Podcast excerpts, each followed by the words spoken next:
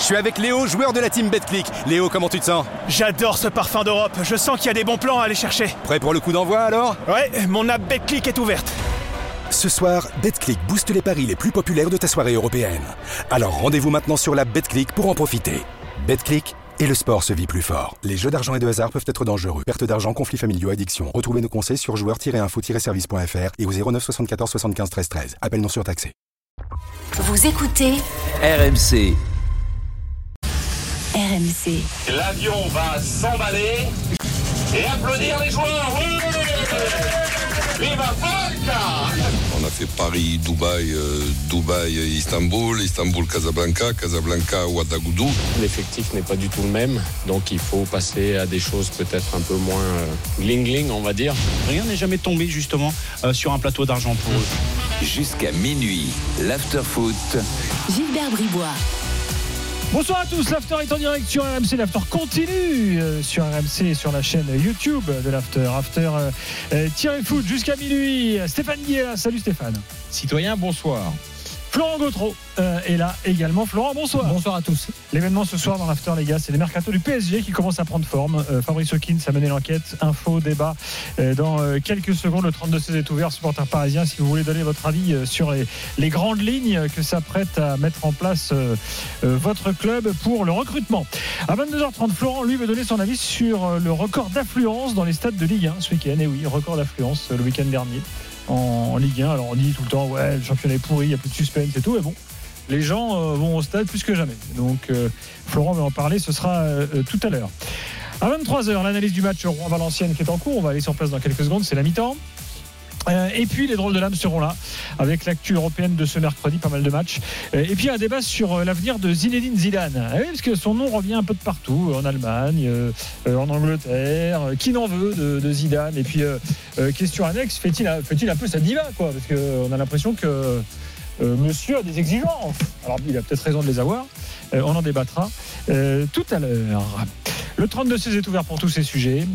Direct Studio est là, notre messagerie à nous, hein, bien sûr, sur RMC, qui vous permet euh, de nous envoyer euh, euh, des messages euh, directement via l'appli RMC ou l'appli euh, RMC Sport. Euh, Christophe Lécuyer est là. Euh, Rouen. Ah non, il n'est pas là. C'est la mi-temps. Rouen-Valenciennes. Euh, bien sûr, on suit euh, euh, ce qui se passe derrière après la mi-temps, les gars, un peu? Un petit peu, ouais, ouais, ouais, peu. ouais, ouais, ouais. Bon. C'est Euh, le, le meilleur match de la Coupe de France, hein, faut pas se mentir cette semaine, mais Non, pour mais l'instant Valenciennes euh, Valenciennes plutôt, Valenciennes Ligue 2 mène à est en demi-finale hein, de la je te Ligue 1, rappelle. de, la la France. plutôt mieux Valenciennes que Rouen et Rouen plutôt moins bien que ce qu'on avait vu sur le match précédent. C'est-à-dire que c'est c'est pas la même pas la même équipe, moi plus brouillon, mais euh, Ils ont une, une occasion énorme d'égaliser juste avant ouais, la mi-temps. avec un bel arrêt d'ailleurs du gardien Incroyable. euh, quand même qui sauve euh, vert. Pendant ce temps-là, sachez qu'en Italie, il y a des matchs de championnat ce soir. Tout à l'heure, Naples a éclaté Sassuolo 6-1. Actuellement, l'Inter mène 3-0 face à l'Atalanta. Il reste euh, une demi-heure à jouer. Et puis, il y a les matchs de Cup en Angleterre. Euh, un Chelsea-Leeds accroché, 2-2. Leeds, ils sont euh, descendus. hein. Ils sont en première. Ils sont en, Ils sont en- en championship, première. bien Bah, écoute, ouais. ils pourraient créer l'exploit donc. Parce qu'il y a 2-2 à un quart d'heure de la fin. Euh, Nottingham, euh, Manchester 0-0 après 60 minutes. Et puis, qu'est-ce que j'ai encore? Liverpool qui mène 1-0. Avec une équipe, à c'est même pas une équipe B de Liverpool, c'est l'équipe C. Ah oui? Et qui mène à 0 contre Southampton. Et Julien Laurence sera avec nous tout à l'heure pour nous débriefer tout ça euh, avec les drôles de la les- Christophe Lécuyer est de retour euh, pour le début de la deuxième mi-temps. Christophe, Valenciennes, Rouen-Valenciennes. Salut Gilbert, euh, bonsoir à tous. Oui, ça vient de repartir ici, effectivement, cette deuxième mi-temps au stade euh, Robert Diochon à Valenciennes à 45 minutes hein, maintenant d'une euh, demi-finale. C'est assez logique, hein, au regard du, euh, de la physionomie de cette première mi-temps. Le but de Youssi qui est venu récompenser cette domination des Valenciennois qui avaient 60% de possession sur la première demi-heure. Ça s'est un peu équilibré ensuite, mais ils ont été assez rarement dangereux finalement, les hommes de Maxime Dornano, en dehors de quelques coups de pied arrêtés sur la fin de la première période. Il va falloir montrer autre chose. On sait qu'ils en sont capables. Ils l'ont montré au tour précédent, que ce soit face à Toulouse, face à Monaco. Très souvent, ils étaient menés, ils ont réussi à renverser la tendance, mais là, ça semble un petit peu plus compliqué euh, ce soir. Ça vient de repartir donc cette seconde période et toujours un but à zéro ici à Diochon pour Valenciennes. Le célèbre COP des culs rouges est bien présent? Toujours évidemment dans la tribune Le Noble. Bon. Juste un, il, joue à, il joue à Cachorte Blanc, je le précise. ah les Rouennais. Non, juste un, un mot puisque tu parlais de Leeds euh, à l'instant et euh, pour ceux qui euh, aiment la culture foot, a un super bouquin de David Peace qui s'appelle 44 jours. Euh, The- oui, c'est ça. Enfin, Ouais, en 44. français, The Damned United Hum. sur l'histoire de Brian Clough qui a été le, le manager euh, euh, Éphémère. maudit, éphémère et l'histoire elle est pour ceux qui aiment tout ça, parce qu'on dit qu'il y a peu de littérature sur le foot, mais il y en a quand même. Et celle-là, c'est une belle littérature. Il y a eu un bien, film aussi. bien traduite en- sur le- la version française. Et un bon film. ouais. Ouais. Bon, lisez le livre. On vous conseille plutôt le livre. C'est vrai. c'est vrai. Il Conseil de vieux. il Conseil de vieux. Regardez pas le film, Il lisez le livre. également un très bon livre sur Liverpool et Bill Shankly, euh, David Peace. Bon, euh, on y va les gars, le PSG. Euh, parce que, euh, je le disais il y a quelques minutes, Fabrice Hawkins a, mené sa petite enquête. Vous savez qu'il est dans tous les bons coups. Et il, bah voilà, les, les grandes lignes du prochain mercato commencent à se dessiner. Bon, évidemment, hein, on sait que Mbappé s'en va, du coup ça a quand même des conséquences. Alors, je vais vous donner un peu tout le, contexte là, et puis après vous pourrez réagir, et on, accueillera les supporters parisiens au 32-16 euh, pour qu'ils donnent leur avis. Un joueur de haut niveau par ligne euh, et, en plus compenser l'éventuel départ. Voilà la stratégie globale. Maintenant, je rentre dans les détails. Euh, en attaque, d'abord. Euh, la priorité absolue, c'est un genre de couloir à gauche, donc pour remplacer Bappé, même s'il ne joue pas forcément toujours à gauche, mais enfin bon, c'est comme ça. Raphaël Leao. Là, on dit, ah ouais, effectivement, Leao, c'est le mec qui cartonne en ce moment, ça semble un truc un peu logique. Campos le connaît bien, il l'avait fait venir à Lille, il l'avait dit à l'époque, c'est le Mbappé portugais, rappelez-vous. Et il a encore marqué un super but d'ailleurs l'autre jour, là, euh, Léo avec Milan. Ouais, il y a des choses, des choses à dire. Il y a eu un bon débat dans Génération After. On va en reparler sans doute, mais c'est pas aussi simple que, que ça. Alors, il fait pas l'unanimité. Euh, M'étonne à, Paris, Euh, il a une clause de départ de 175 millions. Et là, Fabrice Hawkins, faut toujours parfois un peu savoir lire entre les lignes, euh, nous dit qu'au PSG, on lui fait savoir qu'un joueur collectif est recherché. Donc, sous-entendu, on trouve que Léo est un gros perso. Quoi. Non, mais je- Un peu de ça. Un peu ça. voilà. C'est vrai. Euh, et par ailleurs, euh, on ne veut surtout pas euh, que le joueur qui arrive fasse de l'ombre à Barcola. Donc bon, c'est un peu paradoxal parce que tu, Ah, tu forcément, mec- si tu prends un gros joueur, il va. Ah oui. il devrait faire de l'ombre à Barcola. Eh oui, ça semble même si Barcola est très fort et que j'aime beaucoup. Alors voilà pour l'attaque, on va y revenir. Je passe maintenant au milieu. Où déjà le premier objectif au milieu est de faire signer, refaire signer euh, Zahir Emery, qui là a un contrat jusqu'en juin 2025. Donc il y a des négos en cours. Et à- au club, on dit qu'on est très confiant. Donc c'est pas signé, il faut toujours un peu se méfier, hein, parce que dans le foot, euh, allez savoir si demain euh, Le club était très confiant pour que Mbappé prolonge Voilà, hein. Demain, un gros club arrive et de, dit, euh, fait un pont d'or à Zahir Emery. euh, que va-t-il se passer? Mais enfin bon, au club, on est confiant pour qu'il prolonge.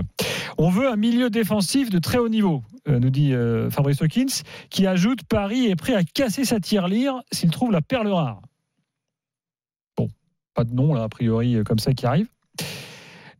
Cependant, il y a quand même autre chose. C'est que Luis Enrique, évidemment, euh, est très attentif.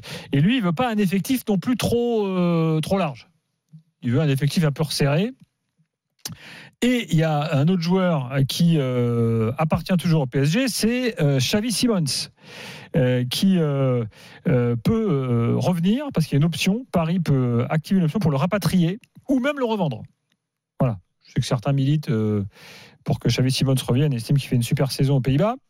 J'en arrive à la défense où euh, Luis Campos milite pour l'arrivée de Lenny Yoro, le jeune, euh, le jeune Lillois. Euh, et s'il ne vient pas, il y a une shortlist de trois noms qui existent, mais là, Fabrice ne nous donne pas de nom.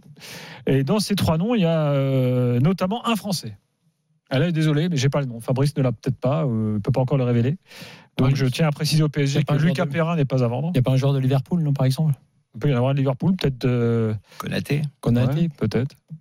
parisien. Et pourquoi pas Upamecano, euh, pourquoi pas d'autres, je sais pas. Mm. Bon, Enfin voilà, voilà, vous avez toutes les infos là que vous retrouvez sur rmcsport.fr. On peut donc rentrer un peu dans le rentrer un peu dans le détail. Euh, le cas Léao, Flo, toi tu Bah, ouais, non, mais c'est pas forcément Non, mais convaincu ça m'étonne pas si tu veux. Là, on va taper dans les top joueurs. C'est-à-dire que s'ils font signer quelqu'un, euh, même s'ils disent qu'ils veulent pas faire d'ombre à Barcola, là, là, pour le coup, je comprends que Luis Enrique, qui en a déjà fait un titulaire, peut pas peut-être pas le renvoyer sur le banc, mais si tu recrutes à ce poste-là, bah, tu es obligé, oui, de mettre en concurrence euh, un mec qui, qui est très fort. Et tu vas pas reprendre un prospect, visiblement.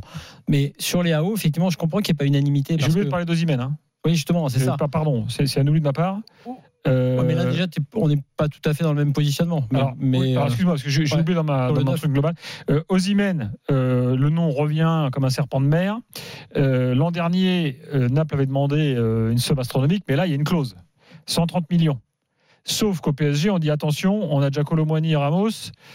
pourquoi est-ce qu'un neuf devrait être une priorité absolue? Oui, mais pour... un questionnement. Et pourquoi euh, on serait obligé de dire que Colomani reste au Paris Saint-Germain? Enfin, tu vois, après, Ah, ça peut bouger. qui, je parle aux plus jeunes, euh, alors qu'il avait le meilleur buteur du championnat dans son effectif, avait été recruté les trois autres meilleurs buteurs. Donc on avait Ali Dodzik, Bokandé et euh, Rocheteau dans- au Paris Saint-Germain, post-titre de champion 86. Ça, c'est pour Une, un peu de- une- autre époque. d'histoire- de, de, de, Mm. de, l'ADA. Non, mais vrai Mais le club n'existait pas à l'époque, si on entend les déclarations Ah non, les plus non, récentes. Bien sûr, bien sûr. Mm. Il a été champion de France quand même. Sur. euh, ouais, en 86 et après en 94, c'est ça? En 94. 80, 94. Donc, euh, ouais, non, pour revenir sur les AO, c'est le, sur ce profil-là, si tu recrutes là, forcément, tu prends un, gros joueur. Comme les, les AO, c'est un très très bon joueur. Mais quand tu regardes la façon dont, jouent les AO, effectivement, c'est assez intéressant de voir par rapport au, au collectif, et notamment en transition. C'est vrai que quand tu le regardes dans le match contre Rennes que tu as commenté, les AO, il fait pas un très grand match. Il est énorme, il est puissant, il fait des différences, mais tout ce qui est finition, y compris au duel contre Guéladoué ce soir-là, il n'est pas passé. Il a marqué finalement le but plus simple que lui a donné euh, la boulette au mari Mandanda, enfin celle de en l'occurrence. Ce que je veux dire par là, c'est que si tu regardes, Johan Crochet en parlait dans, l'after, il y a une forme d'irrégularité aussi dans les performances de l'AO qui fait que quand tu arrives, tu es, de l'extérieur, tu te dis oui, il a 175 millions d'euros, l'AO, effectivement, tu parles du but magnifique qu'il a mis le coup euh, dans le championnat juste après, tout le monde est bluffé. Il faut se mettre dans le contexte. Tu arrives à Paris, est-ce que Léao va faire vraiment la diff, sera le titulaire indiscutable et va faire progresser euh, le Paris Saint-Germain? Je ne suis pas certain effectivement que ce soit le cas. Après, dans la position du 9, c'est ça qui est assez étonnant. Alors pour de dire que pourquoi pas Ramos peut s'imposer parce que Mbappé est en partie, il aurait peut-être sa- sa- la place et la confiance, il essaie d'avoir des parts de marché en ce moment. Mais la réalité, c'est que Osimhen, là, oui, pour le coup, ça me paraît plus crédible et être tout à fait dans les standards du Paris Saint-Germain. 630 millions, d'ailleurs, tu as dit la, la clause versus 160 175 pour Léao. Ça me paraît plus logique d'aller, euh, entre guillemets, effectivement chercher un 9 euh, puisque aujourd'hui celui qui joue en 9 c'est Mbappé et qu'Mbappé s'en va, que les nu- numéros 9 n'ont pas donné pour l'instant satisfaction, quitte à faire partir Randall Colomwani, tu vois, de, de cet Mm. effectif-là. Après, pour le reste, ce qui me paraît capital, et Lenny Euro c'est une super piste, c'est effectivement de travailler la charnière centrale et au milieu, plutôt que de dire encore un milieu euh, défensif pour lequel ils sont prêts à casser la tirelire, c'est un milieu créateur et créatif. Enfin, tu vois ce que je veux dire C'est plutôt là, c'est plutôt ce poste-là dont je m'étonne qu'il soit pas érigé en, en ultra priorité par rapport à la, au manque, on va dire, euh, de l'effectif actuel. Donc, pour moi, la défense centrale, chantier capital, Lenny Euro, très bonne idée. Le 9 plutôt que le, le joueur de couloir euh, gauche. Et effectivement, Euro, euh, bon, oui, non, mais expérience limitée quand même. Vrai, il fait une vrai. bonne saison à Lille, c'est pas non plus. c'est vrai, euh, mais enfin, euh, quand- on te vend euh, un joueur de haut niveau par Lille, moi je sais pas si Oui, Euro mais est- déjà un joueur de haut Ouais, niveau. tu sais, dans ce qui est dit, euh, là, là c'est c'est à outer, entre guillemets, parce qu'on sait Mm. qu'ils étaient déjà dessus au mercato d'hiver, que Lille n'a pas voulu le lâcher. Euh, Il y a ce qu'on dit pas, et qui est peut-être plus important que ce qu'on dit et ce qui sort. Et dans ce qu'on dit pas, tu as dit les trois noms et la fameuse shortlist Mm. euh, qu'on a évoqué cet hiver, dans laquelle il y avait peut-être même Naïef Aguerre, tu sais, en- je vous Mm. l'avais dit euh, cet hiver. Aujourd'hui, à Guerre, tu as plus d'assurance que Euro. Oui, mais il fait partie sans Non. doute de la shortlist, mais il n'est pas le premier de la shortlist. Et, et en revanche, effectivement, tu peux aller chercher des profils euh, français qui jouent à l'étranger dans des gros clubs. C'est pour ça qu'on évoquait, effectivement, tu as raison, ça peut être pas Mécano ou Konaté, enfin peu importe. Mais ça me paraît être capital sur ce chantier-là, avec un Skriniar euh, qui, qui fait un peu peur, un Marquinhos qui est plutôt sur la fin, peut-être même à un moment donné euh, sur, qui sera sur le départ. Mais au, et au milieu, un créatif plutôt Ah, que le milieu récupérateur. Ouais, ouais, je sais bien. Bah ça, ça c'est la spéciale euh, aussi Paris Saint-Germain. Ouais, hein. Ils ont prolongé très très cher et très tôt leurs joueurs. Donc voilà, sur les trois dossiers pour répondre à tes trois lignes, moi, je, le- oui, aux Imen en neuf, un neuf, oui, un créatif au milieu plutôt que d'aller chercher enfin, un milieu défensif euh, euh, sur lequel il casserait la tirelire et la charnière centrale, effectivement, gros besoin, quitte à, recentrer Lucas Hernandez. De toute façon, la saison prochaine, si Nuno Mendes est là, hein, il y a ça aussi comme, comme solution. Sera peut-être pas suffisant. Stéphane?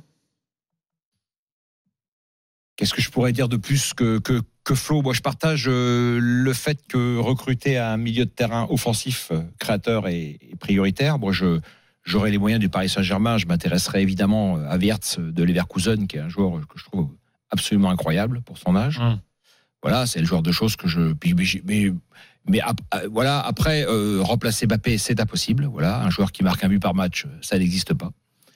Donc, euh, Léao, euh, Flo a, bien résumé le dossier. Si on peut mettre de pression sur Barcola, prendre Léao, c'est parfait. Après, il est, il un peu cher pour ça, mais je, pense que Barcola peut répondre à la pression de Léo. C'est pas des, c'est un joueur qui est pas plus fiable que lui, quoi.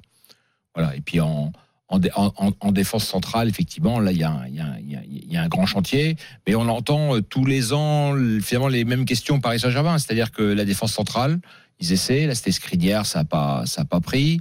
Puis le milieu, le fameux milieu, le fameux milieu défensif qu'on, attend depuis tant d'années à, à, à- à Paris. Moi, je comprends pas l'argument de, de- sur Osimhen. euh, on a déjà des neufs. Euh, j'ai Ah, j'ai l'impression que Osimhen, il a, Non, mais il, ça, il a trois colomonies dans chaque orteil, donc euh, il Enfin, n'y a, y a même pas photo, quoi. Va quand même falloir faire avec des joueurs qui sont là quand même. C'est Hmm. pas quand tu as acheté 90 millions d'euros euh, par, par tête de, de numéro 9, euh, C'est pas enfin, pas un problème à d'argent. Non, non, c'est Voilà. pas un problème d'argent à Paris. Mais Je suis d'accord avec toi, Gilbert, mais je pense que dans tous ces dossiers, il y a effectivement euh, aussi tout un discours qui concerne l'extérieur dans ce qu'on dit pas et un discours qui concerne l'interne dans ce qu'on dit. C'est-à-dire qu'aujourd'hui, par rapport aux joueurs actuels, euh, de dire ça, euh, on a des neufs. C'est aussi pour Mhm. pas dire aux gars, euh, Oui, bon les gars, c'est oui, quantité oui. négligeable. De toute façon, on est en, train de chercher vos remplaçants. tronche, Alors que la réalité, c'est que le dossier du neuf est sans doute prioritaire.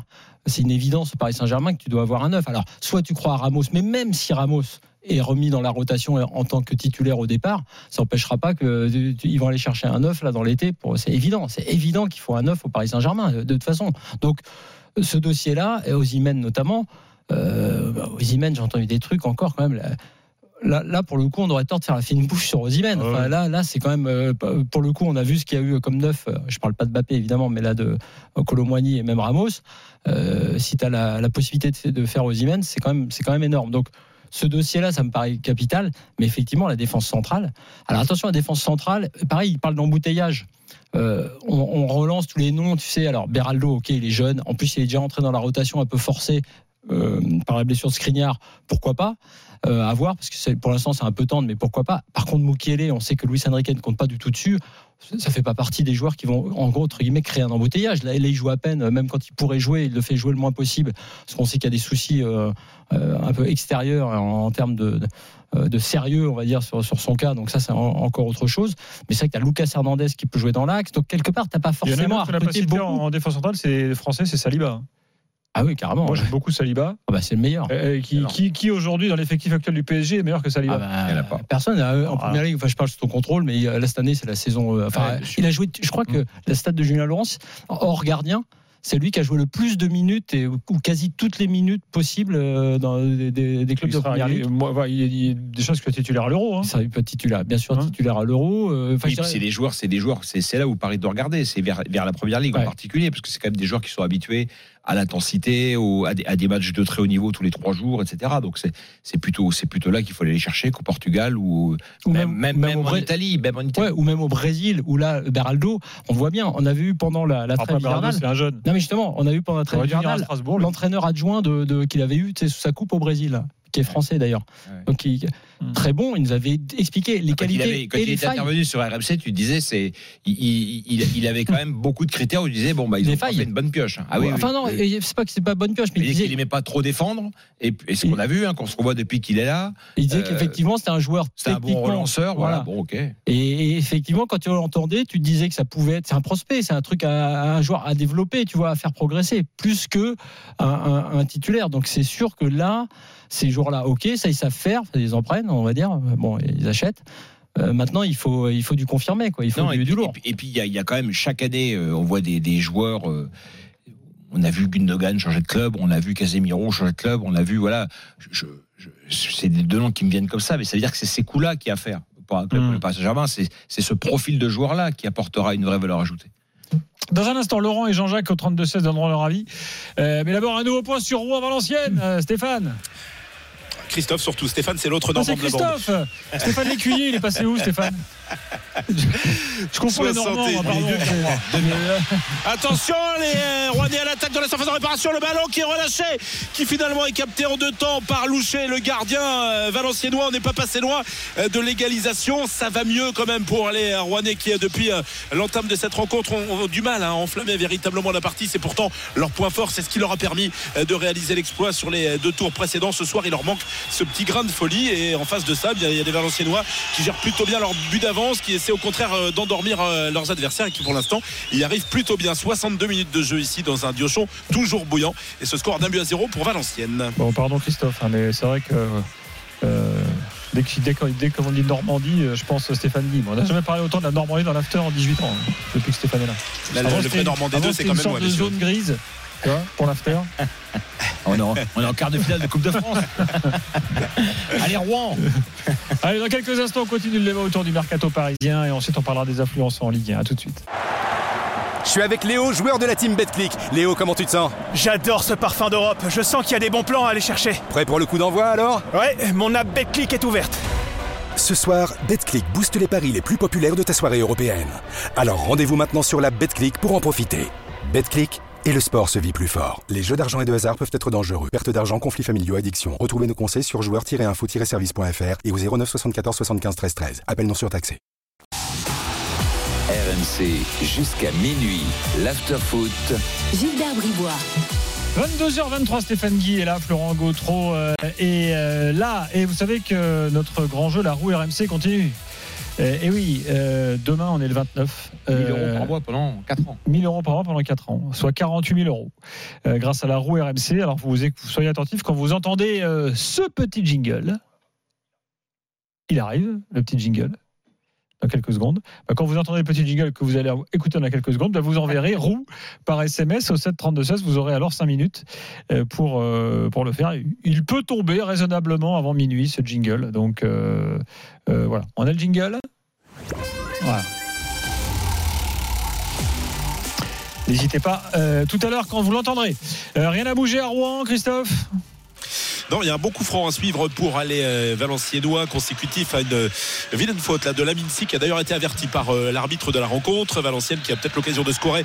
On va le suivre très vite. Le coup franc qui va être euh, frappé de la gauche vers la droite. C'est Anthony avec Nokaert qui le joue euh, en retrait. La frappe qui finalement s'envole dans les nuages. On en reste là donc après 66 minutes de jeu.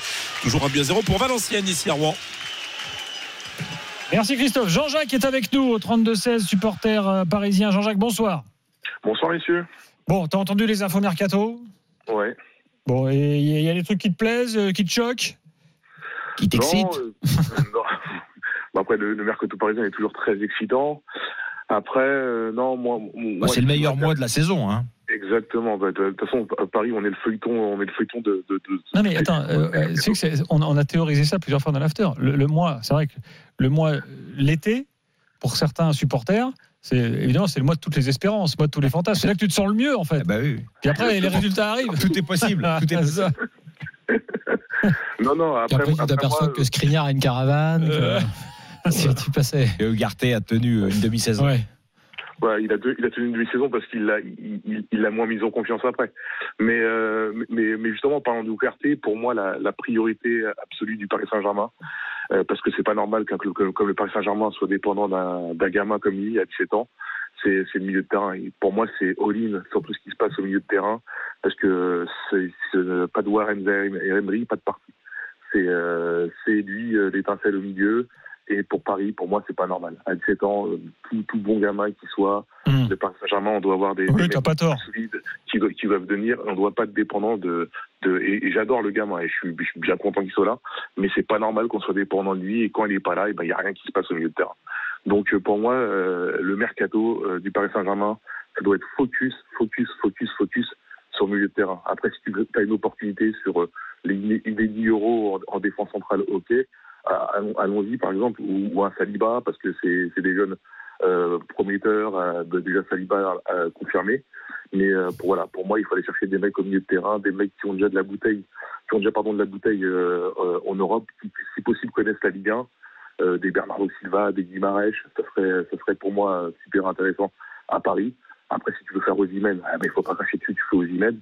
Même si pour moi, avec Ramos, euh, avec le retour de Xavi Simons aussi, euh, normalement l'année prochaine, avec les armes que tu as déjà, des Asensio, euh, tous les joueurs un petit peu offensifs, t'es pas obligé, entre guillemets, de te précipiter devant. Par contre, le milieu de terrain, c'est plus possible. Il est trop, euh, encore une fois, c'est un gamin de 17 ans qui tient la baraque. Euh, tous les mecs autour, bah, les Solaires, les, les Fabien Ruiz, Euh, les Vitinha, c'est bah, c'est pas assez solide pour Paris.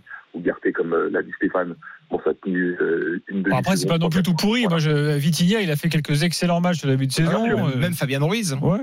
Bien Enfin, sûr, mais- non, Vitinha, Vitinha, c'est pas pourri du tout là. Mais non, mais j'ai pas dit que c'était pourri, Ah bon mais, non, mais moi, Vitinha, je, je- je déplore d'ailleurs qu'il soit pas. Pour moi, Non, j'en mais parce qu'on a titulaire. toujours, on a bon, toujours ouais. le problème dans ces périodes de mercato, c'est quand toujours une approche hyper individualisée, quoi. C'est-à-dire qu'on, on, on part- Moi, j'ai commenté l'Inter la semaine dernière en, en- en Ligue des Champions, là, qui mène 4-0 sans contre l'Atalanta Bergame. Hum. L'Inter individuellement, il y, a- y a pas, de- il y a, il y a- il y a des joueurs. Enfin, genre, Darmian est titulaire à l'Inter Milan. Moi, je l'ai vu se traîner en première ligue, il ressemblait à rien. Mais dans, dans un contexte, encore une fois, le football est un sport collectif avec des, quand il y a un entraîneur Un qui a credo des très idées, qui a, pardon? C'est un credo très Luis Enriquin d'ailleurs, euh, ça. Oui, ben, faire une je, équipe. je le vois- je le vois pas, hein, mais euh, Hum. toi tu le vois à full, donc tant mieux. On n'a pas les mêmes lunettes visiblement, mais tant mieux pour toi. J'ai moi j'ai une très mauvaise vue. Je, J'ai je des le reconnais. J'ai des lentilles. Je le reconnais volontiers. Mais, Mais je, je veux dire, justement- je veux dire, une, une- une équipe, c'est pas.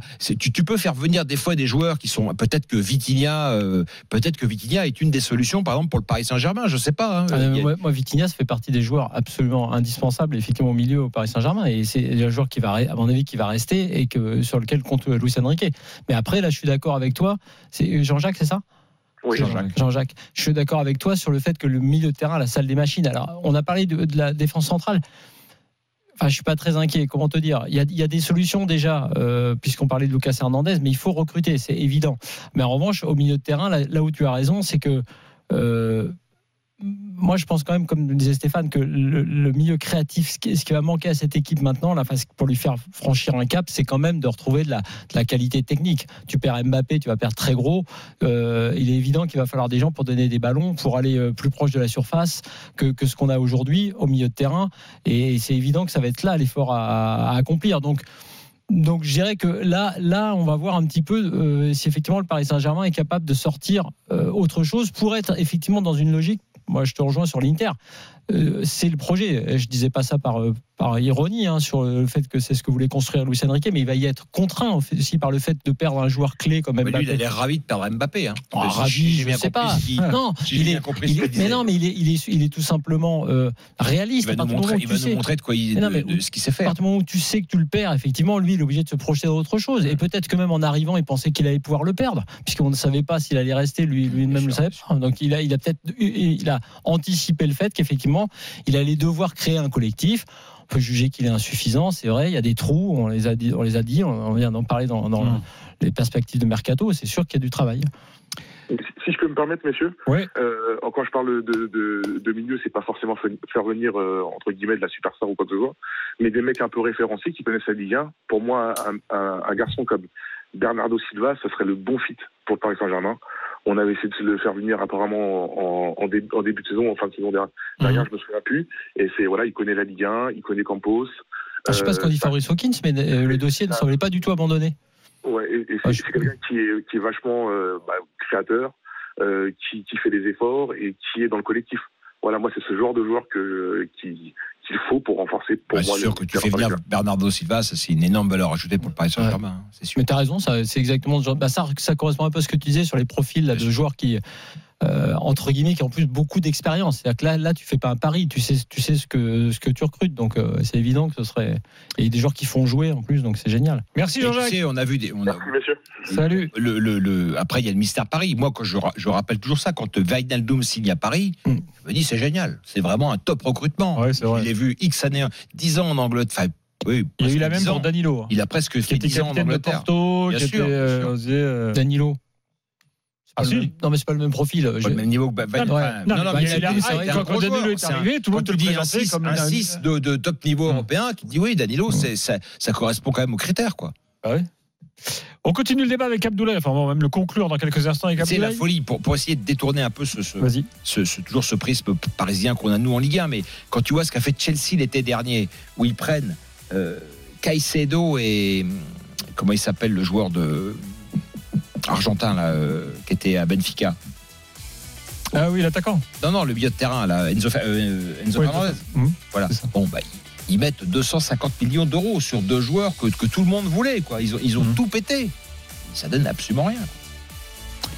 Mais là, tu as exactement l'exact inverse de ce qu'on disait tout à l'heure par rapport à l'Inter ou au projet euh, éventuel de Luis Enrique. C'est-à-dire que là, tu pas un projet collectif. Ouais, et pas un Non, non, mais c'est pour ça qu'il faut rappeler la Ouais. base du football, c'est ça C'est que des joueurs, les, des, des, des- là ce soir, encore une fois, je, je sais pas ce que ça donne, mais je, je vois pas le match qu'on Mm. est en train de travailler, mais Liverpool il joue avec une équipe C. Il y a des joueurs, je, je, je mets au défi, il y a cinq joueurs, je te cite les noms, tu les connais pas, et moi Mm. non plus. Non, mais c'est intéressant de voir. Mais ils sont dans une dynamique, dans un dans un projet collectif, avec ça. un entraîneur euh, Et Chelsea, je pense qu'il n'y a ni le projet, ni la dynamique, ni l'entraîneur pour ça en plus. Parce que je pense que Pochettino, il, il fait les, il, euh, il fait les différents il a bancs. quand même, il a quand même, euh, enfin, je veux dire, il. C'est pas devenu un tocard, Pochettino, Non, non, hein. mais il je a, veux te il a dire, pour construit, gérer- il a construit des Non. effectifs à Southampton et à Tottenham. Oui, sauf qu'il a, il a, il a travaillé sur la durée. quoi. Ouais, mais avec des effectifs effectivement à sa main entre débat du guillemets. soir. Non, non, mais plus à sa main entre guillemets à gérer que des Ouais, ouais, peut-être. constellations Non, mais de tu stars. prends, euh, là, il a, il a Paris, 45 joueurs. Donc, euh, Voilà, c'est ça. Et, et c'est en ce sens que je te dis que c'est Pochettino qui avait échoué aussi dans ce genre d'effectif au Paris Saint-Germain. Il est en train d'échouer effectivement par rapport à la stratégie euh, globale de l'équipe. Il s'est qualifié, je crois, en Cup quand même. Gilles. Euh, oui, ça y est, Chelsea s'est qualifié contre Leeds 3-2 finalement, euh, score final. Dans un instant, on finit le débat avec Abdoulaye et ensuite on parlera des affluences dans les clubs de Ligue 1, sans oublier Rouen-Valenciennes, bien sûr. Toujours à zéro euh, pour VA. RMC, 22h, minuit, l'afterfoot. Gilbert Bribois. Il est 22h37, Florent Gautreau et Stéphane Guy sont là. Rouen-Valenciennes, où en est-on Christophe Lécuyer, quart de de Coupe de France?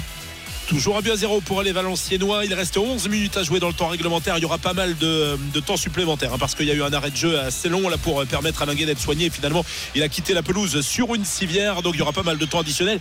Un temps additionnel qui constituera évidemment un motif d'espoir pour les Rouennais qui pour l'instant réalisent pas le match fou qu'ils étaient euh, en capacité d'imaginer. Eux qui avaient réussi les exploits au tour précédent hein, contre Monaco, contre Toulouse. Ce soir, c'est plus compliqué. Ça avait tout d'un match piège. Eh bien, pour l'instant, ça l'est puisque c'est bien Valenciennes qui euh, tient sa qualification pour l'instant pour euh, les demi-finales de la Coupe de France. Un but à zéro pour les Valenciennois ici à 10 minutes maintenant de la fin du match. Le capitaine de Rouen s'appelle Bassin. Si- Est-ce qu'il a joué avec Romain Jacuzzi? Pas mal. Non, tu sais pas? Hmm. Je sais pas. J'ai pas d'infos là-dessus. T'as pas d'info Non, je sais pas. Euh, et euh, j'ai vu On attend le but de Rouen, Christophe, quand même. Hein, tu l'auras dit. Contre, je peux vous dire qu'un. un- ouais, et ça, ça va peut-être venir, messieurs, parce que les Rouennais semblent enfin se, se réveiller. Je peux vous dire que c'est pas si anodin qu'un aller. On a remplacé un autre parce qu'il y a deux frères allés qui jouent sûr. euh, dans cette équipe rouennaise. Et euh, le premier est sorti et le deuxième vient de faire sa rentrée pour remplacer Ahmad le frangin. et Zana. Et c'est une histoire formidable euh, que celle d'Ahmad, qui est international irakien. Et, euh, et c'est des joueurs qui sont arrivés en France, qui étaient au stade Rennais de mémoire. Je ne sais pas si tu connais l'histoire. Ouais, hein, complètement, tout à Et fait. Formé à Rennes, de mémoire aussi.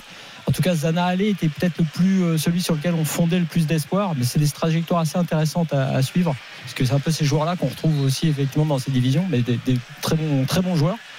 Et Ouais. la dernière chose, puisqu'on parlait de Première Ligue, c'est qu'il y a Knokert dans le match euh, qui, qui a joué euh, beaucoup, et notamment à Leicester, en- enfin surtout en Championship. Chip, surtout. Ouais, il a été monté, je crois, avec sac Leicester. Est-ce qu'il a joué en. en Ah non, il est parti après. Ah, Ah Je crois qu'il a jamais joué en première ligue. ah ouais Non. Je regardais. Je, je suis pas sûr. Il a joué à Fulham. Euh, Il, il il a fait fait la monter Leicester, mais il n'est pas resté l'année où ils étaient après euh, champions d'ailleurs. Il n'est pas dans la dans l'année du titre Ah, il car est il est parti en dans Belgique après. Toujours à zéro donc à tout à l'heure Christophe. Et puis pour ton équipe, euh, Bassin, Jacuzzi, évidemment Jérôme Thomas euh, dégaine au quart de tour. Euh, il la complète Avec Robinet? avec Thomas Robinet. Ouais, j'ai- J'avais pensé. Avec Thomas Robinet, bien Thomas sûr. Robinet. Il y a- Euh, n'y a rien d'autre? Avec le portugais Océano, Bien sûr. C'est validé. c'est validé. Et Juste Fontaine. Le seul truc, c'est que. Juste Fontaine. Ah oui, Juste Fontaine. Ah oui. Et sa femme. La femme Fontaine. moins drôle. Abdoulaye est là au 32-16. Salut Abdoulaye. Salut à tous. Trop ra- ravi en tout cas de vous avoir euh, toute l'équipe parce que je vous écoute depuis mille ans, comme je disais à, à la personne qui m'a Ah. fait passer à l'antenne. Ah, ah, depuis ouais. depuis l'Italie alors. au, au moins. Très, très- là, Ah là, ouais, vous êtes à euh, choisir, à choisir, euh, j'irai à la Lazio. Abdoulaye, bienvenue, t'es chez toi. hein, donc euh, tu n'hésites pas. Maintenant, tu connais le chemin. Euh, Alors du coup, euh, euh, ouais, moi, euh, concernant en tout cas le recrutement euh, du, du le futur recrutement bling bling, j'espère pas, euh, du, du PSG.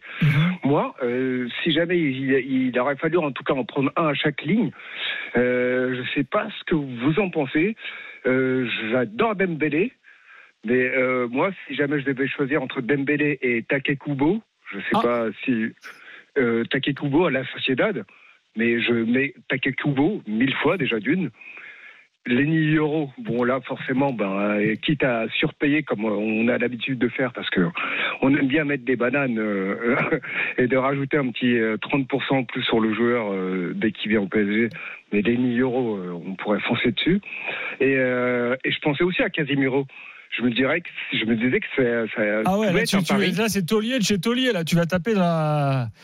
Ouais, je, je, je- c'est c'est pas encore un retraité, hein, mais. euh, Non, mais effectivement, tu as des profils différents. Parce que tu parles Kubo, je peux entendre, parce que là, tu es quand même sur quelqu'un qui, qui, qui est en devenir, euh, entre guillemets. Tu, après, derrière, avec Casimiro, c'est- là, tu es sur un autre profil quand même. Qui a marqué Oui, ce un pour donner la victoire à United mais- le Cup. Bah, en tout cas, il y a de la grinta avec euh, Casimiro et Lenny Euro, ça c'est sûr. En tout cas, c'est c'est mon ressenti, en tout cas par rapport au match que j'ai j'ai pu voir d'eux.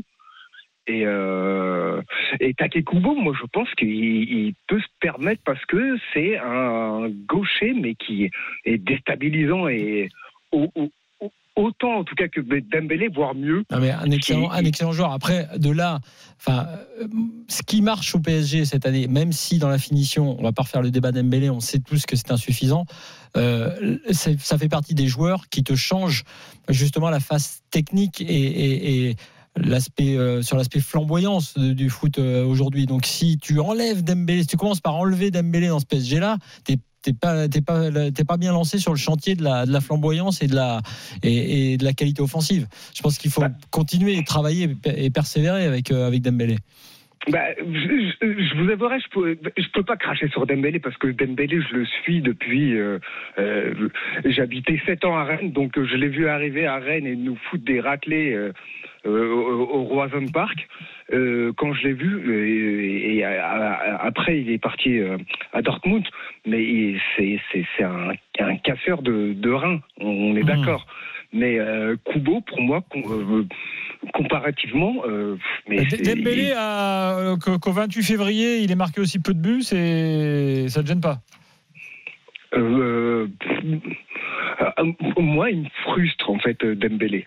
c'est ça, c'est Ouais. ça mon problème. C'est que j'ai hein, l'impression, dès qu'il commence à un début d'action, c'est très L'adversaire qu'il a en face, il sait pas ce qu'il va faire. Dembélé, c'est c'est c'est c'est du random parce qu'il sait tout faire et il est vraiment pied gauche, pied, pied droit. Mais pour moi, Kubo est beaucoup plus efficace et, et c'est un, tueur pour moi. Je sais pas si vous avez vu les matchs euh, euh, depuis le début de saison à la Sociedad. Mais c'est euh, n'importe quoi. Ce qu'il a fait comme misère quand ils ont joué contre le Real à Tony Kroos. Mais Tony Kroos, je pense que. il- Abdoulaye, tu crois qu'on l'a pas vu ta feinte de, de, de citer Kubo avant le match retour pour le déstabiliser? je sais pas s'il m'écoute.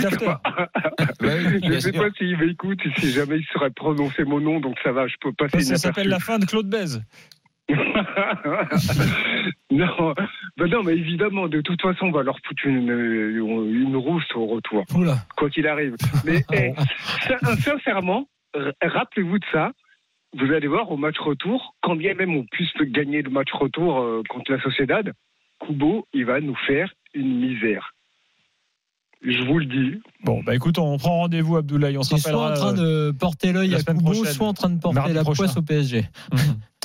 Euh, et et oui, j'ai vérifié que. Nockert, quand même, parce que c'est important, il a joué en première ligue avec euh, Brighton. Avec Brighton. Et marqué quelques buts euh, en première ligue.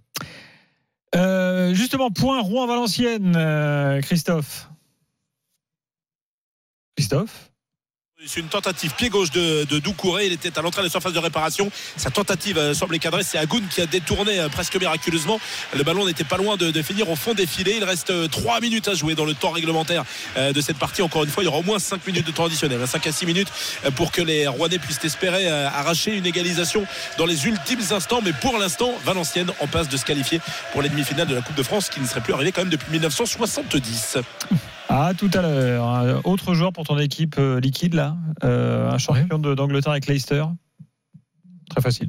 Drinkwater. Drinkwater. Ah oui. Bravo Stéphane. On a aussi Lara Goutte, mais elle joue pas au foot. Euh, dans un instant. Il y a Jean-Pierre Rivière, comme, mais, mais avec une faute pour le président. Ouais. Mais il y avait un Rivière. euh, Rivière, bah, il y avait Rivière, Rivière, il y avait le joueur attaquant. Emmanuel attaquant. Rivière, ancien attaquant de Saint-Etienne. Exact. Bien sûr. Allez, à tout de suite dans l'after pour parler des influences en Ligue 1. RMC jusqu'à minuit. L'afterfoot. Gilbert Bribois.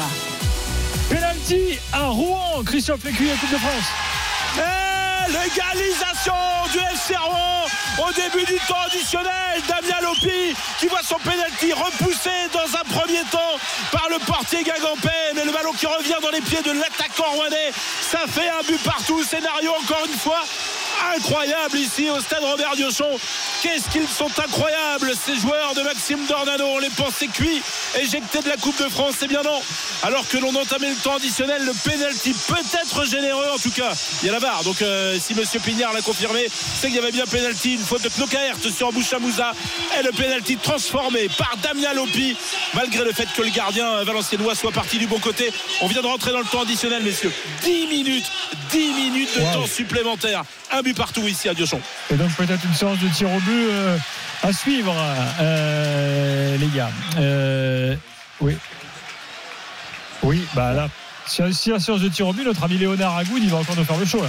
Moi j'en veux, je, la- je la veux, la séance de tir au but. Ça sera l'invité de l'after. hein. Ah bah, il rate aucun podcast. Donc on lui a promis. Il aura même droit à plusieurs émissions aussi. Quelle ambiance Ah, on entend ça derrière toi. Qui ne surtout pas n'est pas un roi. Là, on a deux vieux clubs de- du football français. Hein, deux, peut-être pas des, des- bastions, mais bon, euh, Rouen et Valenciennes ont connu. bon les années 80. Ouais, même 70. hein. Exactement. Rouen, ouais, plus, aussi 80 un petit peu, mais. Alors, euh, l'avis de Flo, dans quelques secondes. Euh, évidemment, tu nous appelles dès qu'il se passe un truc, hein, euh, euh, Christophe, juste sur l'équipe liquide. J'ai notre ami Jérémy Lopez, il me Oui, propose. Olivier, Olivier Létang aussi. Olivier, ah, bien Ah sûr, oui. tellement facile, Olivier Bien Létang, sûr, c'est lui, le comment le- président. le- Ils sont bons, ils sont bons. C'est, attends, je, je rends hommage à Ninja Salé. Ouais, ouais. Et Ulrich Ramé. Euh, Ramé, c'est pas mal. Ram, Ramé, ouais. Jérémy Lopez nous propose Chila verte, donc je vous laisse réfléchir euh, pendant le jingle Florent Gautreau. Des bons sablés au chocolat, Jackie et euh, pas Jackie et Michel, Michel et Augustin. Merde. Cramé. C'est comme Ah ça, bon, c'est comme ça ah qu'on se fait cramer. Euh, voilà, tu voulais revenir sur les affluences en Ligue 1. Je rappelle que ce week-end, euh, alors qu'on est en plein débat sur le niveau de notre championnat, euh, sur les matchs euh, peu intéressants, euh, sur l'absence de suspense, et ben ce week-end, affluence moyenne record, nouveau record pour la Ligue 1 avec une moyenne de 31 650 spectateurs en Ligue 1 ce week-end. Bon, alors, bien aidé parce que tous les grands stades recevaient, hein. Vélodrome plein, Parc des Princes plein, Lens plein, euh, Strasbourg plein, euh, Metz plein pour Metz-Lyon. Toulouse plein. Toulouse plein, 24 000. Oui, Euh, mais voilà. euh, ce que tu cites là à la fin, et après j'ai d'autres chiffres, c'est une tendance plus lourde. C'est intéressant parce que qui lui dit que Toulouse, il y a quelques années, aurait un stade plein, Metz, qui Ouais. joue le matin, un stade plein, et la tendance, parce que Et Rennes justement, joue pas à la maison. et Rennes joue pas à la maison, qui fait. Et euh, Lyon ne jouait pas à la maison. Ouais, et Rennes qui fait partie des trois en taux de remplissage, je crois, derrière Paris et Marseille. Mm. Donc voilà. Ce qui est intéressant justement, c'est pour euh, compléter ce que tu dis, c'est la tendance. Après 23 journées, donc euh, le taux de remplissage moyen s'élève à 84%, alors qu'il était de 80% en 2022-2023 et de 70% la saison d'avant. Et la moyenne, puisque euh, là c'était sur une seule journée, mais la moyenne euh, globale est passée de euh, euh, 20, on est à 26 000 euh, contre 24 000 l'année d'avant et 21 000 l'année d'avant. Bref, il y a une progression chaque année depuis trois saisons. Et c'est intéressant au regard de ce qu'on dit, nous, parfois de la compétition que l'on regarde tous les week-ends, à savoir que techniquement, on est parfois et même souvent déçu, euh, que de notre niveau, euh, y compris sur la scène européenne. Donc, il y a un vrai. euh, et, et de la difficulté à vendre les droits de la Ligue 1. Donc, il y a une vraie dichotomie entre Bah ces oui. chiffres-là. Et ça, c'est intéressant parce que je pense qu'il y a, deux, courants. Il y a celui-là, ce que je dis, c'est-à-dire qu'il ne faut pas renier, ce qu'on a dit. Euh, il y a des techniquement la Ligue 1 est en baisse. euh, pour plein de raisons, y compris le départ de, beaucoup de joueurs à l'étranger. Euh, les résultats en européens sont insuffisants. Donc tout ça est une vraie réalité et les droits de la Ligue 1 sont difficiles à vendre. Mais d'un autre côté, il y a une forme de réalité locale du fait que les gens veulent euh, s'approprier euh, leur club et, presque se recentrer sur, euh, sur cette appartenance-là, sur ce lien très fort qu'il y a avec les clubs, et aussi sur euh, finalement, alors est-ce qu'on doit s'en réjouir ou pas? Moi, c'est une question que je pose. Je n'ai pas la réponse. Je ne sais pas si c'est euh, forcément très très positif. C'est-à-dire que les gens, en fait, euh, ont du mal à, payer deux abonnements pour aller regarder la Ligue 1 à la télé, et parce que c'est cher d'une part, mais parce que finalement ils s'en moquent un peu de savoir ce que vont faire les autres équipes. En revanche, on a du mal à trouver des places pour aller voir le match de son équipe parce que l'expérience stade est bonne, parce que le travail des dirigeants, et notamment, on l'avait dit, pas forcément des très gros clubs, mais des clubs qui sont juste en dessous les, les plus gros budgets. Euh, je pense à Lens, à Reims, à Brest, euh, à Rennes, euh, même si c'est un gros budget, travaillent bien. Et donc, le travail dans les stades, l'expérience que tu vis au stade, la façon dont c'est vécu, c'est un moment très important localement pour tous les gens. Donc, on se regroupe sur son, on se, je veux dire, on se recentre sur l'appartenance locale, sur, on va dire, la petite lutte picrocolline et, et, et le fait de-. Ouais, l'événementiel et puis aussi sur euh, euh, gagner le derby, euh, gagner, voilà, être le plus haut possible en, Ligue 1. On, aime ces histoires-là. Là, là peut-être la plus grande aussi compétitivité qu'il peut y avoir, eu égard au fait qu'on a réduit la Ligue 1 à 18 clubs. Tout ça fait que, en tout cas, on veut de cette Ligue 1 là, mais de manière très locale. Donc je dis, je dis bien, pas la réponse. euh, Je dis pas que c'est très positif. Les chiffres sont positifs, mais je ne sais pas si pour le niveau de notre Ligue 1, pour la culture foot qui s'en dégage, je ne sais pas si c'est très positif. Si le fait que ces gens-là qui veulent à tout prix être avec leur club, c'est très bien. Ce lien-là, il est très fort, super. Les événements et les, les expériences stades sont vraiment intéressantes à, vivre dans plein de stades en France. Euh, on a remis, euh, euh, comme la Bundesliga, le fait euh, au centre du jeu, le fait d'avoir un stade plein, euh, d'avoir du spectacle euh, si possible dans son stade. Mais est-ce qu'on doit se contenter de ça, entre guillemets, c'est-à-dire en fait de battre son voisin et d'être le meilleur? Est-ce qu'on doit se contenter d'être le premier dans son village plutôt que le deuxième à Rome? Euh, Voilà, c'est la question que je pose. Je suis pas certain que ce soit ultra positif parce qu'on est en train de devenir d'aller dans la deuxième division au niveau européen pour nos clubs. Et, et à l'inverse, on a quand même un business, euh, on va dire billetterie et événementiel qui fonctionne bien. Est-ce que et, au milieu de tout ça, on n'arrive pas vraiment à vendre des droits au niveau où on voudrait les vendre Est-ce que c'est positif pour l'avenir? Je ne sais pas, mais la réalité c'est que malgré la, baisse de niveau technique et parfois même le manque d'intérêt puisque le PSG est souvent champion, eh ben on a ces stades qui se remplissent, enfin qui sont très remplis et des taux de remplissage impressionnants. Il y a quand même un truc un peu irrationnel, euh, je trouve. C'est que Marseille, certaines années, certaines années, par exemple, ne faisait pas le plein, alors que ça jouait mieux qu'aujourd'hui. Euh, cette année, c'est plein tout le temps, les gens râlent. euh, voilà. Mais il y a- moi, je trouve Strasbourg, c'est le cas aussi, par exemple. Il y a quand même des trucs un peu irrationnels. Des fois, tu te dis, tiens, Ouais. pourquoi là? Mais, mais parce qu'il y a une nouvelle façon de vivre le foot, j'ai l'impression, et, et qui, est- qui est manifeste dans nos stades. Et Flo en parlait, parle de corrélation, parce que la façon dont les, ce qui se passe à Nantes, qui a, qui a été un petit peu peut-être le, le- le- le stade précurseur en France de ça. euh, il y a une ambiance, une atmosphère dans le stade, il y a un taux de remplissage qui est complètement décorrélé du, du spectacle et du résultat du club de Nantes depuis quelques années. Toulouse, c'est pareil. Toulouse, bon, il n'y a pas beaucoup, il y a rarement l'occasion de s'enthousiasmer sur la base de Toulouse. Mais effectivement, le stade est plein et les, non seulement il y a le, le stade est plein, mais en plus il y a une ferveur, il y a une, il y a une façon. Donc on a l'impression que les, il y a, il y a une espèce d'envie de communier, de faire la fête autour d'un match, de, de, de se distraire au-delà même du spectacle proposé. Et ça, c'est, euh, c'est assez frappant. Et peut-être que ça vient euh, nourrir euh, ces, ces très bonnes influences. Puis il y a aussi le fait, je pense que le diffuseur actuel de la Ligue 1 étant beaucoup moins fort que le précédent, euh, il y a peut-être plus envie d'aller dans les stades que, de- que de s'abonner. J'aimerais arriver à la marge. Ouais. En tout cas, ça, on- ça peut un petit En peu tout jouer. cas, il y a un truc qui est intéressant à minima, c'est que je pense qu'aller au stade, c'est très différent de regarder euh, la télé. Ah bah, et, et que- non, mais c'est très bien si cette culture-là euh, persiste ou même s'améliore. Et la deuxième chose, c'est que en fait, tu as envie aussi qu'on te raconte quelque chose, qu'il se passe, le fameux storytelling, mais pas fake. Hein. C'est-à-dire que je lisais des supporters lyonnais qui disaient, un peu euh, euh, par ironie, mais ils n'avaient pas tort, ils disaient le fait qu'on ait eu cette catastrophe sportive, euh, ce, ce risque de descendre en Ligue 2, cette histoire, en fait, tu sais, du, du rebond, euh, qui, eh ben, eh ben ça, ça, a- ça a mobilisé tout un stade. Tu sais, tu faisais référence à l'ambiance qu'il y avait la dernière fois là, dans, dans le stade à Lyon. Euh, toute cette histoire très dure, tu sais, qui fait qu'il y a une crise, que ça va pas, mais que les joueurs. Alors moi, j'étais pas pour hein, tout le temps ces capots là qui s'en prenaient aux joueurs, etc. Mais en tout cas, il y a une histoire qui s'est construite dans la difficulté et qui fait que maintenant, ça devient la, la saison de la rédemption. Si tu veux, tu préfères avoir cette histoire-là, tu vois, par exemple là, qui, qui se construit autour euh, d'un événement peut-être un peu dur au départ. Le dernier élément. Mais plutôt qu'un un truc classique où tu, tu restes devant, chez, toi devant ton poste à vouloir regarder juste le, le, euh, OM, OM PSG ou, euh, ou les derbies. Dernier élément, dans un moment où le pouvoir d'achat est en baisse, euh, comparer euh, aujourd'hui le prix de si vous allez en famille au stade, comparer ça avec le prix de, de, je sais pas, de soirée au resto euh, voire même le cinéma. Le cinéma, c'est de- c'est devenu hors de prix le cinéma. C'est complètement fou. Tu, tu- bientôt, tu, payes, tu, tu vas bientôt payer 20 euros pour aller au cinéma. Je veux dire, les, dans nos stades, globalement, tu as quand même des prix, tu as un peu tous les prix. quoi. Donc tu peux aller voir euh, ton club de Ligue 1 si tu t'organises un peu à l'avance et tout pour pas trop cher. Donc ça, c'est quand même, ça peut jouer aussi. C'est terminé entre Rouen et Valenciennes. Tir au but à venir ou pas encore? Ah Non, pas encore. On est Ah. toujours dans le temps additionnel, messieurs. Ah pour bah, une on est petite à la minute. 11e Et maintenant, minute, là. Ça y est, c'est fini. Ouais, Ah. c'est fini. Tir au but, tir au but ici à Flammarion va, Diochon. va écrire entre- l'histoire du match ou pas, euh, Pardon? Flammarion qui vient de rentrer quand même. Est-ce que c'est lui qui va écrire l'histoire de- du, du match? Ah, ça, elle est belle aussi, celle-là. Elle est Mais belle quel aussi, est son joueur préféré? C'est Yann Sommer. Ah, pas mal. Bon, un partout en tout cas, Ça y est, messieurs, je le rappelle, c'est Jérôme. euh, Oyewusi qui avait ouvert le score pour les Valenciennois et l'égalisation au début du temps additionnel de Lopi sur penalty, enfin du moins à la suite d'un penalty pour le FC Rouen.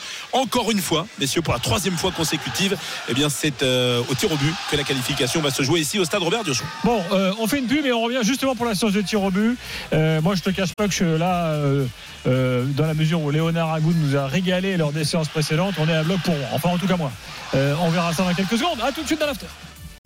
RMC. Il arrive, il bloque le ballon, il comme ça. bah. Moi, j'avais dit, petit, je préfère que tu viennes, tu me traites dans de bonnes conditions. Mais tous tes trucs-là, des PlayStation, moi, je vais t'envoyer à l'hôpital. Et la France, elle, elle était parfaite par rapport à ça. Elle a fait mal à tout le monde par rapport à ça. Vous vous rendez pas compte? Oh, il y a des étoiles, respect. Brésil ou pas, Ronaldinho, machin chouette, euh, rien à foutre. Jusqu'à minuit, l'afterfoot. Gilbert Bribois. Allez, euh, on est là avec Stéphane Guy, avec Florent Gautreau et avec Christophe Lécuyer euh, pour la séance de tir au but entre Rouen et Valenciennes. Ensuite, il y aura les drôles de l'âme avec toute l'actu euh, du soir. Christophe, à toi. Ouais, on attend que l'arbitre Jérémy Pignard décide déjà le but sur lequel on va frapper ces, ces tirs au but. On n'en est pas encore là, donc ça va prendre un petit peu de temps. Il faut, va peut-être falloir être patient, messieurs. Je rappelle quand même que contre Toulouse, euh, ça s'est joué à 12 tirs au but à 11. hein. Ah oui, c'est vrai. Donc on n'est peut-être pas couché. Allez, il faut en compter allez, 2-3 Ouais, minutes avant que micro, débute cette, cette séance de tir au but. Tu avais commenté, Christophe, les deux séances de tir au but de Rouen? Et bien évidemment, dont la dernière aux côtés Bon, de c'est bon, alors on va gagner. J'adore Séguier. Alors on va gagner. Et Ah oui, jamais je 203, c'est ce qu'on dit. C'est qu'on n'a rien contre Valenciennes, hein, mais Non, non, non, on va dire qu'on a une histoire particulière avec Rouen, nous, dans l'after. Et le FC Rouen, le, le- je m'aperçois que le logo, s'il n'a pas changé, c'est exactement le logo. Enfin, c'est Le toujours le vintage de l'époque. Vintage de l'époque. Je sais pas s'ils l'ont remis au goût du jour ou s'il n'a pas Non, non, bougé. il a été retravaillé. Ah ouais Le FC Rouen Ouais, le FC Rouen, ouais. Enfin, il ressemble bien à celui de les, les FCR, ouais, ça à rappelle celui vraiment le. dont Robert Vico était l'entraîneur dans une époque. Ouais, c'est vrai. Le roi de la pomme de Avec terre. Jean-François Beltramini, euh, buteur vedette de l'équipe. ouais. Il joue à Paris, non? Il a joué à Paris, il a joué au Paris PSG. Ah, PSG. Avec les maillots. euh, alors, c'était quoi la pub qu'ils avaient à l'époque, là Vico Ah non. Une non, pub énorme. Euh, ouais, t'as raison. Rouen, enfin L'autre jour, on en a parlé en plus. Mince, ah ouais, sur les pubs des maillots, c'est bon, ça. C'est Ah un bah bon oui, je quiz. dois retrouver ça. Je rappelle, vous aviez fait un quiz after. Bien sûr, on avait fait un pub sur les pubs. Euh, je- J'étais pas dans On l'émission. donnait une pub, il fallait donner le maillot. Par exemple, J'étais- j'ai dit peau douce. Ah bah Lille. Lille, évidemment. Malardo. Bordeaux. Hmm. Alors- Mammouth. Ah bah Tours notamment, mais il n'y a pas que Tours. Parce appelé. Ça n'a pas changé. Lactel, Ça fait le plus vieux euh, sponsor de Lactel, Ligue 1. Laval. Alors c'est le plus vieux sponsor, mais pas forcément avec la même marque, puisqu'ils ont mis le président, mais c'est le même groupe. Lactel, c'était président, euh, Ah, Lactel. Ils ont changé quand même le nom Ouais, ouais, pas- ça a été président dans C'est Lactel en ce moment encore. C'est Lactel là, et ça a été dans la grande épopée, par exemple euh, en Coupe d'Europe, avec euh, le Schtroumpf, la Godard, Ouais. c'était président. Des présidents. Ah ouais. Euh, mais oui, mais c'est le groupe Lactalis. Et euh, oui, vous m'aviez appelé, je- j'étais pas dans l'émission, je reçois un coup de fil en plein en soirée. Gilbert m'appelle en direct dans l'émission en me disant bah, eh, il y, a- il y a un débat sur Mammouth. Ouais. Certains disent Tours et d'autres Strasbourg, parce que tu as eu Strasbourg mais il n'y a pas eu que, euh, effectivement, il n'y a pas eu Ouais, Strasbourg Mammouth, ouais. Ouais, Strasbourg. Mammouth, longtemps. Avec Mostovoy même. En même temps, d'ailleurs, à la même époque, ils avaient le même, euh, le même euh, style de maillot, là, le maillot ample. Ouais, maillot Daniel Echter à l'époque. Et Mammouth est devenu au champ, ça a été le drame. Alors, il y en a un qui était très Mammouth bon. à l'époque, Mammouth On écrase va, les on va la faire. Il y a- oui, Coluche. Et euh, Non, le Mammouth écrase les prix, c'était le vrai slogan. Oui, et mamie, écrase les pros, toi. Ça, c'était c'était Coluche. la contre Nova, non C'est pas ça C'est le- Nova, voilà, le Nova, le Mamie Nova euh, Ah, Mamie Nova. Oui, Nova. Nova. Ah, à la radio. Non, non, la radio n'existait pas. Euh, Allez, premier tir au Allez, Premier but. tir au but, messieurs. Allez, Ouais. on y va, Et Christophe. ce sont les, les Valenciennois qui vont euh, tirer les, les premiers. Alors on tire sur le but sur lequel euh, les Rouennais se sont qualifiés au tour précédent Ah. euh, contre l'AS Monaco. C'est Geoffrey Allez, le capitaine chauffer, de cette formation. Léonard hein. Agoun déjà. Ah ouais, mais il est incroyable. Il va, il va prendre son jaune. Il prend systématiquement à toutes les séances de tir au but. Tufo qui s'élance euh, face à Agoun. Le contre-pied parfait. Il était parti sur sa droite. Agoun 1-0 pour Valenciennes. Très bien. 1-0 pour Valenciennes. Si je vous dis Kindy, Nîmes. Ah, j'en ai un autre J'en ai un autre Oui. Tu, tu dis rien parce que je sais que tu le sais. Vas-y. Catavana. Bon, enfin, si. Nîmes aussi. Bah oui. Nîmes aussi, évidemment. L'ouragan de l'outillage. Si je vous dis les. RMC. RMC. Ah, bah, Nice. RMC. Nice. Ah, MC. Nice. Marseille, Monaco. Nice, Avec des Léonis. Toulouse et Monaco, surtout historiquement. Ah oui, à l'époque Léonis. Allez, Ouais. premier tir au but rouennais. Allez, c'est le Rouennais euh, Jaja Saloun qui est rentré uniquement dans le temps additionnel pour la séance de tir au but. hein, lancé par euh, Maxime Dornano, c'est un classique. C'est toujours lui qui tire en premier sur ces séances de tir au but. Pour l'instant, il les a tous euh, marqués, ces tirs au but, Jaja Saloun. Alors, pour l'instant, on marque un petit temps mort puisqu'il y a un petit malin qui fait joujou avec un laser. Et Monsieur Pignard demande évidemment de cesser d'utiliser ce laser avant que Jaja Saloun puisse s'élancer face à Jean Louchet. C'est repoussé C'est repoussé, il est parti du bon côté. Jean Louchet, il repousse la tentative de Jaja Saloun. Et bien après Aïe. un tir de chaque côté, c'est Valenciennes qui est devant. 1-0 donc pour, euh, pour Valenciennes. Si je vous dis Cachou la Johnny Toulouse. Ouais, Toulouse. Ouais, on peut monter le niveau d'exigence. hein. Si je vous dis les Ménuires Lyon Nice. Oh. Eh oui. Ah, je sais pas du tout. Ah, si, si. J'ai dit au hasard hein, parce que je pensais que vu la proximité. Ah ouais Mais récent Non. Non, non, Non, non, non. récent du tout. Ah bah attends, si tu veux aller par là. Pfizer, Rennes. Allez, Venema. Mécadox. on y va. Deuxième tir, de, deuxième tir de Valenciennes. Nick Venema qui est lui aussi euh, rentré euh, en toute fin de match du côté de, de Valenciennes et toujours beaucoup de chambrage de la part de, Lé- de Léonard Agoud. Il est incroyable le portier. Il essaie de déstabiliser évidemment euh, le joueur adverse. Venema qui s'élance, qui frappe et c'est repoussé. C'est repoussé par Léonard Agoud qui est parti du bon côté. Il s'est détendu sur sa droite et il repousse la tentative du Valenciennois Nick Venema. Il est chambouillant, Il est euh, ce. Franchement, c'est incroyable. C'est un vrai show à chaque fois. Que tous les gardiens s'inspirent de lui. Bon, bon, on revient donc à égalité. Non, Euh, non, hein, non, pas égalité. Il y a toujours un zéro. Parce qu'il y a eu un seul Rouennais qui a tiré. hein. Exactement. Et là, ce sont les, les Rouennais qui vont donc tenter d'égaliser. Euh, maintenant, c'est euh, Lopi qui euh, va tenter euh, d'égaliser pour le FC Rouen. Alors, euh, Damien Lopi, il l'a frappé hein, tout à l'heure sur penalty. Il a été repoussé par Jean Ouais. Louchet, mais le ballon lui est revenu dans les pieds. Il a quand même réussi à, à scorer. Ça veut dire que Louchet a déjà fait deux arrêts hein, sur les deux. Oh, sur un péno au but. Allez, Damien Lopi, il n'a pas pour habitude de les, de les rater. Les petits pas, il arrête sa course. Le contre-pied parfait. Contre-pied parfait sur Jean Louchet. Et bien voilà, égalisation du FC Rouen dans cette séance de tir au but. Si je vous dis Solac, Metz. Bien. Mmh, oui. Laissez en chercher. Bon, si je vous dis Fruité, Nancy. Nancy. Maison Nikit Nantes. Nantes. Ah. D'habitude, je me suis toujours posé, c'est qui habite dans les maisons Nikit Tu vois Exaum. Quand Allons, Reims. Et Ils ont, ils ont eu, ils ont eu, ils ont eu Trop, trop récent. Ah, très facile. Très facile. Tout par gel. Lance. Allez, Flammarion, messieurs. Flammarion. Ah, Qui- Alors que du côté de l'arbitre assistant, on essaie de Flammarion. calmer Léonard Agoun. Marion, il Qui va écrire pas un de nouveau chapitre de sa, de sa carrière. Eh, mais c'est c'est la- c'est la- le Ah même oui, scénario à c'est chaque Agoun match. n'est pas dans Il le n'y but. a, pas de but. Il n'y a pas de gardien. Il est en train de lui faire, de faire le cinéma. Ouais.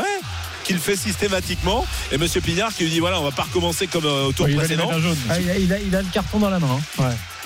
Ah, mais vous savez qu'il l'a quand même pris systématiquement sur chaque franchement, il est limite parce que là, ça il veut rend dire qu'il va fou. être suspendu au prochain, prochain carton, euh, Christophe. Alors, bah, il, il aurait été suspendu. Il a été suspendu le week-end dernier en championnat. Ah, Il est d'accord. parti à zéro finalement. Bah, il s'en fout, il est Allez, Flammarion. championnat. Flammarion qui s'élance, qui frappe et qui marque. C'est parfait. C'est parfaitement tiré. C'est vrai que ça devient, ça devient limite là. Ouais, c'est c'est- ouais, c'est limite. Et vous savez que Léonard Agoud, il avait peur que le match de championnat le week-end dernier soit reporté parce qu'en fait il y avait une menace quant à l'état du, du terrain du goal Ah FC. ouais, là, ça aurait été et, l'enfer. euh, et si le match avait été reporté, il aurait été suspendu ce soir.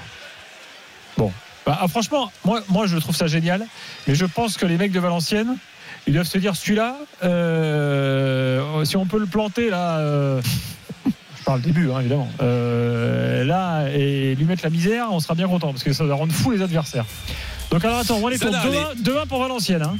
Exactement. Et euh, le tir au but de l'égalisation pour euh, Zana Allé, qui était euh, remplaçant. Il a remplacé son frère en cours de seconde période. Zana Allé qui frappe et qui. Oh là, la barre transversale La barre transversale pour repousser la raté. tentative de Zana Allé. Aïe, aïe, aïe. Ça se complique pour le Rouen. Ouais. Donc euh, 2-1 toujours pour Valenciennes et il reste deux tirs au but de chaque côté. hein. Exactement. Très bien. Juste un bridou Lyon Ah oui. Je peux même te donner la saison. Notamment une des saisons 94-95. Ouais, ça a été pendant longtemps. Euh, ouais, par là. ouais. Hmm. Quand Tigana est entraîneur. Exactement, exactement. Florent Maurice, juste Florent. Maurice, ouais, euh, comment il s'appelle de la montagne, Laurent de la montagne, tout ça, je les vois avec le Justin Bridou. Christophe. Allez, Sacha, bon, c'est pour euh, Valenciennes pour euh, permettre euh, à VA de prendre une vraie longueur d'avance hein, dans cette euh, séance de, de tir au but. Encore une fois, Agoun qui euh, s'agite dans son but. Il frappe il marque. Euh, c'est transformé. Une option pour euh, VA qui mène 3 tirs au but à 1 dans cette séance de tir au but, Ah oui, mais hein. avec un tir d'avance. Attention là parce que non, le tir au but qui arrive n'est pas encore décisif.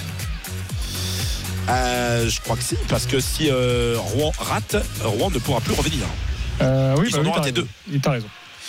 Donc il peut être décisif. Pression. Ce, ce tir au but pour euh, les Rouennais et pour Antoine Bernasque qui est entré lui aussi. On fait tirer les remplaçants du côté de Maxime Dornano, c'est de l'habitude.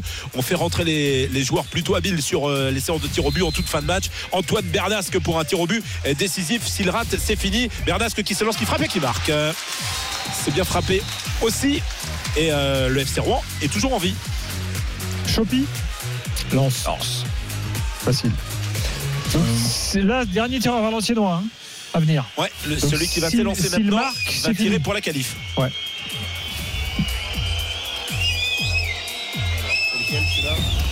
Alors, on attend le dernier tireur valenciennois.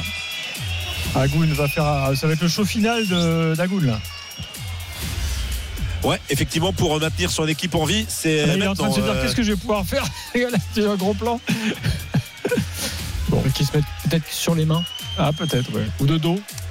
Fasse Ouais, c'est euh, Ilepo qui va le qui va le frapper. Euh, Ilepo est rentré également. Il était remplaçant au coup d'envoi du côté de Valenciennes. La course dès lors, il frappe et il marque la qualification de Valenciennes. Valenciennes est en demi-finale de la Coupe de France grâce à cette qualification acquise au tir au but. 4 tirs au but à 2. Ah, il était parti du bon côté en plus. Ah, il était parti du bon côté, il s'était bien détendu. Léonard Agoun, il avait réussi l'exploit de maintenir en vie son équipe sur les tours précédents, également dans cette séance de tir au but. Mais là, c'est pas suffisant. C'est Valenciennes qui se qualifie pour les demi-finales de la Coupe de France. Et Valenciennes qui n'avait plus atteint ce niveau de compétition depuis 1970, messieurs. Fin de la belle aventure, en tout cas, pour, euh, pour le euh, euh, énorme cop de Valenciennes. Hein Ouais, il y avait 700 supporters de Valenciennes qui avaient effectué des placements. Bon. Et qui sont très bien comportés, euh, d'ailleurs, faut le dire aussi. Ça s'est Dernier passé dans 2 un en demi-finale de la Coupe de France. Superbe. Ouais. Ouais. Voilà, tout le monde va vouloir prendre Valenciennes en demi. hein. Ah oui. Méfiance. Recevoir. Mm. Ah ben, le pire, c'est que là, Valenciennes, si tu es tiré en deuxième, tu, tu c'est pas inversé. Parce que. Ligue 2, Ligue 1, euh, ils seront Il n'y a qu'une division d'écart. Exactement. Qui peut être à l'extérieur. Donc en demi-finale, on a Lyon qualifié, c'était hier soir. On a Valenciennes euh, qualifié. Euh, demain, euh, demain il y aura ouais, poteau rentrant pour euh, Lille. Euh, demain il y aura le match entre Le Puy euh, et, euh, et Rennes. Et, puis- et en mars, on aura euh, euh, PSG Nice. Dans un instant, les drôles de dames, euh, messieurs dames, alors que sur le chat. euh, YouTube évidemment euh, ça tombe Euh, les propositions je, je vous aurais vu Tati Tati. Tati Nice. ah non Tati grande époque euh, Le, le Havre, le Havre, là. non, il y a Ah, eu il y a le Havre, il y a eu le Mais, Havre. emblématique de Tati, c'est Montpellier. Ah bon Ah oui, Jacques Ziobert, toute cette époque-là. avec- Ah ouais, tiens, je pense à un truc. Valderrama. Il n'y a, pas un- il y a pas un brioche pasquier dans qui traînait dans je confonds. Non, ou la Coupe de France. Elle est vire, elle est vire. Ah, Elle est vire. Maison de la literie. Nice Nice, Maison de la Ouais, literie. Nice, ouais. Il y a Pizzorno aussi à Nice. Zorno, ouais, exactement. Ils ont, ils ont joué 4-5 minutes sur, le maillot. Ouais, Samzik, Samsic, ça c'est Rennes. euh, C'est encore, encore aujourd'hui d'ailleurs. c'est Rennes. C'est encore Des aujourd'hui. grosses histoires hein, très intéressantes, et une histoire industrielle à raconter. hein, Ah ouais, avec Samsic. Samzik. Ah bon? Ouais, parce que c'est quelqu'un qui a fondé une petite, enfin, au départ une petite boîte de services, ménage, etc., et qui est devenu service aux entreprises plus globaux. C'est-à-dire sécurité. La sécurité des RMC est assurée par la Samsic et vous voyez partout euh, la- la- le nettoyage du métro, c'est la Samsic. Donc Il a c'est un une contrat histoire- de collaboration Non, avec mais euh. tu sais, c'est un mot. un tu sais, dans les sponsors, on ne sait pas ce que ça signifie. Et c'est l'histoire d'un entrepreneur local à Rennes qui a monté une boîte. c'est une formidable réussite. Crédit Agricole Oh, bah non, c'est Coupe de France, ça. Non, non, non, non, il y a un club emblématique Ah bon français qui a eu Crédit Agricole sur maillot pendant longtemps. Je l'ai pas. Qui a, qui a ensuite eu euh, les, les poulets.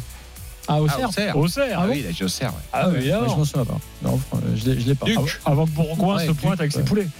Duc, euh, qu'est-ce qu'on a d'autre? Bon, je crois qu'on a fait un peu le tour. là. Je crois pas, mais bon. Non, mais Non, aller on peut aller- Europe 1, Europe 1. Ah non, Ah ouais, Europe. Non, Lens. pas Europe 1. Euh, ouais. Et RTL alors. Non plus. Par contre, je peux vous donner un club, vous me donnez la pub. Par exemple, Saint-Etienne. Puma, euh, Casino. non, Casino. pas- euh, ouais, non, je me. Cabé. Non, Cabé Jardin. Jardin. Non, mais l'autre, Jardin. le, plus. euh, mais non, comment ça s'appelle Euh, Manu France. Manu France. oui, aussi, c'est vrai. aussi. Non, c'est- euh, oui, Cabé Jardin, c'est, je l'ai eu le maillot. Hum. Euh, qui est très très bon Alors, je précise que Strasbourg, nous avons avec fierté arboré les couleurs de Tourtel également. Et felle aussi. Hum non, mais c'est peut-être pas en sponsor. En Non, gros fleur. Notre ami Pierre Schmitt, euh, mais c'est en petit. Stras- euh, ouais, alors si tu vas par équipe, oui, mais il y en a eu tellement par équipe. Non, mais t'as toujours une pub un peu Ah ouais, emblématique. Quand je te dis l'île Peau douce, bah, c'est naturellement, tu dis l'île Peau douce, quoi. Ouais, ouais. Voilà. J'ai l'impression qu'à une époque, il restait plus longtemps sur les maillots. Par exemple, Marseille, vous me diriez quoi? Ah, euh, c'est vrai que Khalifa Airways. tu te rappelles cette histoire mythique Il y a eu, une, une saison, ils ont eu Zo de Marseille. Comme euh, bah, Exact. très vieux. Khalifa Airways, c'est quand même. Ça, oui. ça, ça, ça Non, le, le sponsor emblématique, c'est Panasonic. Ouais, oui, Grande fait. époque. Oui, et oui, tout, puis en euh, plus, le maillot était bien. Voilà, C'est pas mal. exactement. Bon, allez, les drôles de l'âme dans quelques secondes. Je suis avec Léo, joueur de la team BetClick. Léo, comment tu te sens? J'adore ce parfum d'Europe. Je sens qu'il y a des bons plans à aller chercher. Prêt pour le coup d'envoi alors? Ouais, mon app BetClick est ouverte. Ce soir, BetClick booste les paris les plus populaires de ta soirée européenne. Alors rendez-vous maintenant sur la BetClick pour en profiter. BetClick et le sport se vit plus fort. Les jeux d'argent et de hasard peuvent être dangereux. Perte d'argent, conflits familiaux, addiction. Retrouvez nos conseils sur joueurs-info-service.fr et au 09 74 75 13 13. Appel non surtaxé. RMC jusqu'à minuit. L'afterfoot. Gilbert Bribois. Il est 23h18, euh, messieurs, dames. Euh, avant les rôles de dames, euh, et avec Stéphane Guy et Florent Gautreau, un petit point. Sur les infos du jour, en vous rappelant que Rouen s'est qualifié donc au tir au... Non, que Valenciennes, pardon, Valenciennes s'est qualifié au tir au but face à Rouen il y a quelques instants. Euh, oui, euh, tout à l'heure on parlait du PSG, je vous ai pas raconté l'histoire Neymar du jour. Euh, Neymar qui une nouvelle fois a euh, un petit chambrage là, il y a un tweetos brésilien qui donne des stats qui dit c'est quand même marrant, Dembélé est venu à Paris remplacer Neymar et finalement au fin février Neymar a marqué plus de buts que Dembélé puisque Neymar avait mis un doublé en match amical contre Jongbuk un club euh, coréen. Donc, techniquement, Neymar, cette année, a marqué plus de buts euh, pour le PSG que Dembélé. Et Neymar a liké. Ça l'a fait rire. Je pense qu'il faut qu'on le lâche aussi hein, dans, dans tous les sens, euh, Neymar, avec cette histoire. Parce que c'est vrai que ça devient un peu le, tu vois, le, le paria du PSG. Bon, voilà, il y est plus au PSG. Donc. Certes. Ah, il faut qu'on retourne à Bougival quand même. Savoir ce qui se passe depuis le départ. Ah oui, le fameux bal tragique que- à Bouliv- à Est-ce que, Bougival. Son peut calme. sa Est-ce qu'il y a un, un fou furieux qui a remplacé Neymar dans sa villa Je voulais vous donner également des nouvelles euh, des sélections, des sélections euh, africaines, quelques-unes qui ont participé à la Cannes. En général, après la Cannes, c'est souvent la valse des sélectionneurs. On a appris aujourd'hui que Rigobert Song euh, n'est plus le sélectionneur du Cameroun. Alors, il a été viré. Le sélectionneur du Cameroun, c'est Samuel Eto'o, non? Alors, bah non, alors, figure-toi que là, truc assez étonnant, il a carrément été viré par le ministre des Sports. Communiqué du ministre des Sports qui dit Monsieur Song, euh, bah, vous arrivez en fin de contrat, merci, au revoir, vous ne serez pas renouvelé. Pam. Donc c'est le ministre directement, ce qui en fait, euh, évidemment, ne doit pas arriver. C'est pas, c'est pas ministre des Sports au Cameroun Bah, vraisemblablement, non. Il y a un truc Euh, qui va pas là. et d'ailleurs, au Cameroun, on a fait savoir très officiellement euh, que la présidence de la République euh, choisirait le futur sélectionneur. Donc, en gros, Samuel Eto'o, euh, Ça va plaire à la FIFA. Normalement, c'est strictement interdit. Oui, bah, au Cameroun, Le on bon dit. euh, Gianni va, va venir, euh, va venir mettre son veto à ça, euh, évidemment. Gianni, Gianni, il laisse Samuel Eto'o La femme, avoir. la femme Tino. Il, il- il a laissé Samuel Eto'o avoir un contrat personnel avec un betteur, ce qui est totalement interdit euh, dans les règles de la FIFA, donc il n'est pas à ça près. Et, et- et au Cameroun, euh, on dit écoutez, euh, c'est le payeur qui décide. Donc c'est nous qui payons, donc c'est nous qui décidons. Dit la présidence de la République. Voilà. À suivre. Et puis en Algérie, euh, Vladimir Petkovic est arrivé ce mercredi à Alger pour signer un contrat, euh, selon la presse locale. Alors je, je, j'avoue que moi j'hallucine un peu de, de ce choix. Petkovic, jamais entraîné en Afrique, euh, connaît pas l'Algérie, euh, donc je je vois pas. Euh, j'avoue que là, euh, choix très étrange. Non, Alors il n'y a par il y a pas de- de- de- d'entraîneur emblématique algérien qui, qui aurait été euh, logique euh, euh, au poste, mais je, moi Petkovic, je suis très étonné. il a, il a juste eu un bon parcours avec la Suisse. Ah oui, oui, Bordeaux, ça n'a pas été, euh, pas été grandiose, hein, loin de là. Donc, euh, bah voilà. euh, pour, euh, Bordeaux, il a peut-être des excuses. hein. oui, enfin bon. Il a dû se rouler dans la farine. Euh, puis je voulais également vous signaler le- l'exploit des jeunes Nantais Ah oui. en Youth League. Euh, il se passe un truc dingue avec la Youth League à Nantes. Vous savez qu'en fait, bon, les clubs qui jouent la Youth League, il y a les clubs qualifiés en Ligue des Champions. Donc cette année, Lens et, et Paris, mais il y a aussi euh, le champion de la catégorie. En l'occurrence, qui était Nantes euh, l'année dernière. Donc Nantes a euh, obtenu le droit de jouer en Youth League. Et bien, ils se sont qualifiés pour les quarts de finale. Ils jouaient aujourd'hui euh, en huitième contre Salzbourg, euh, à Salzbourg, et ils ont gagné 1-0. Euh, un but de Gomez à la 18e minute.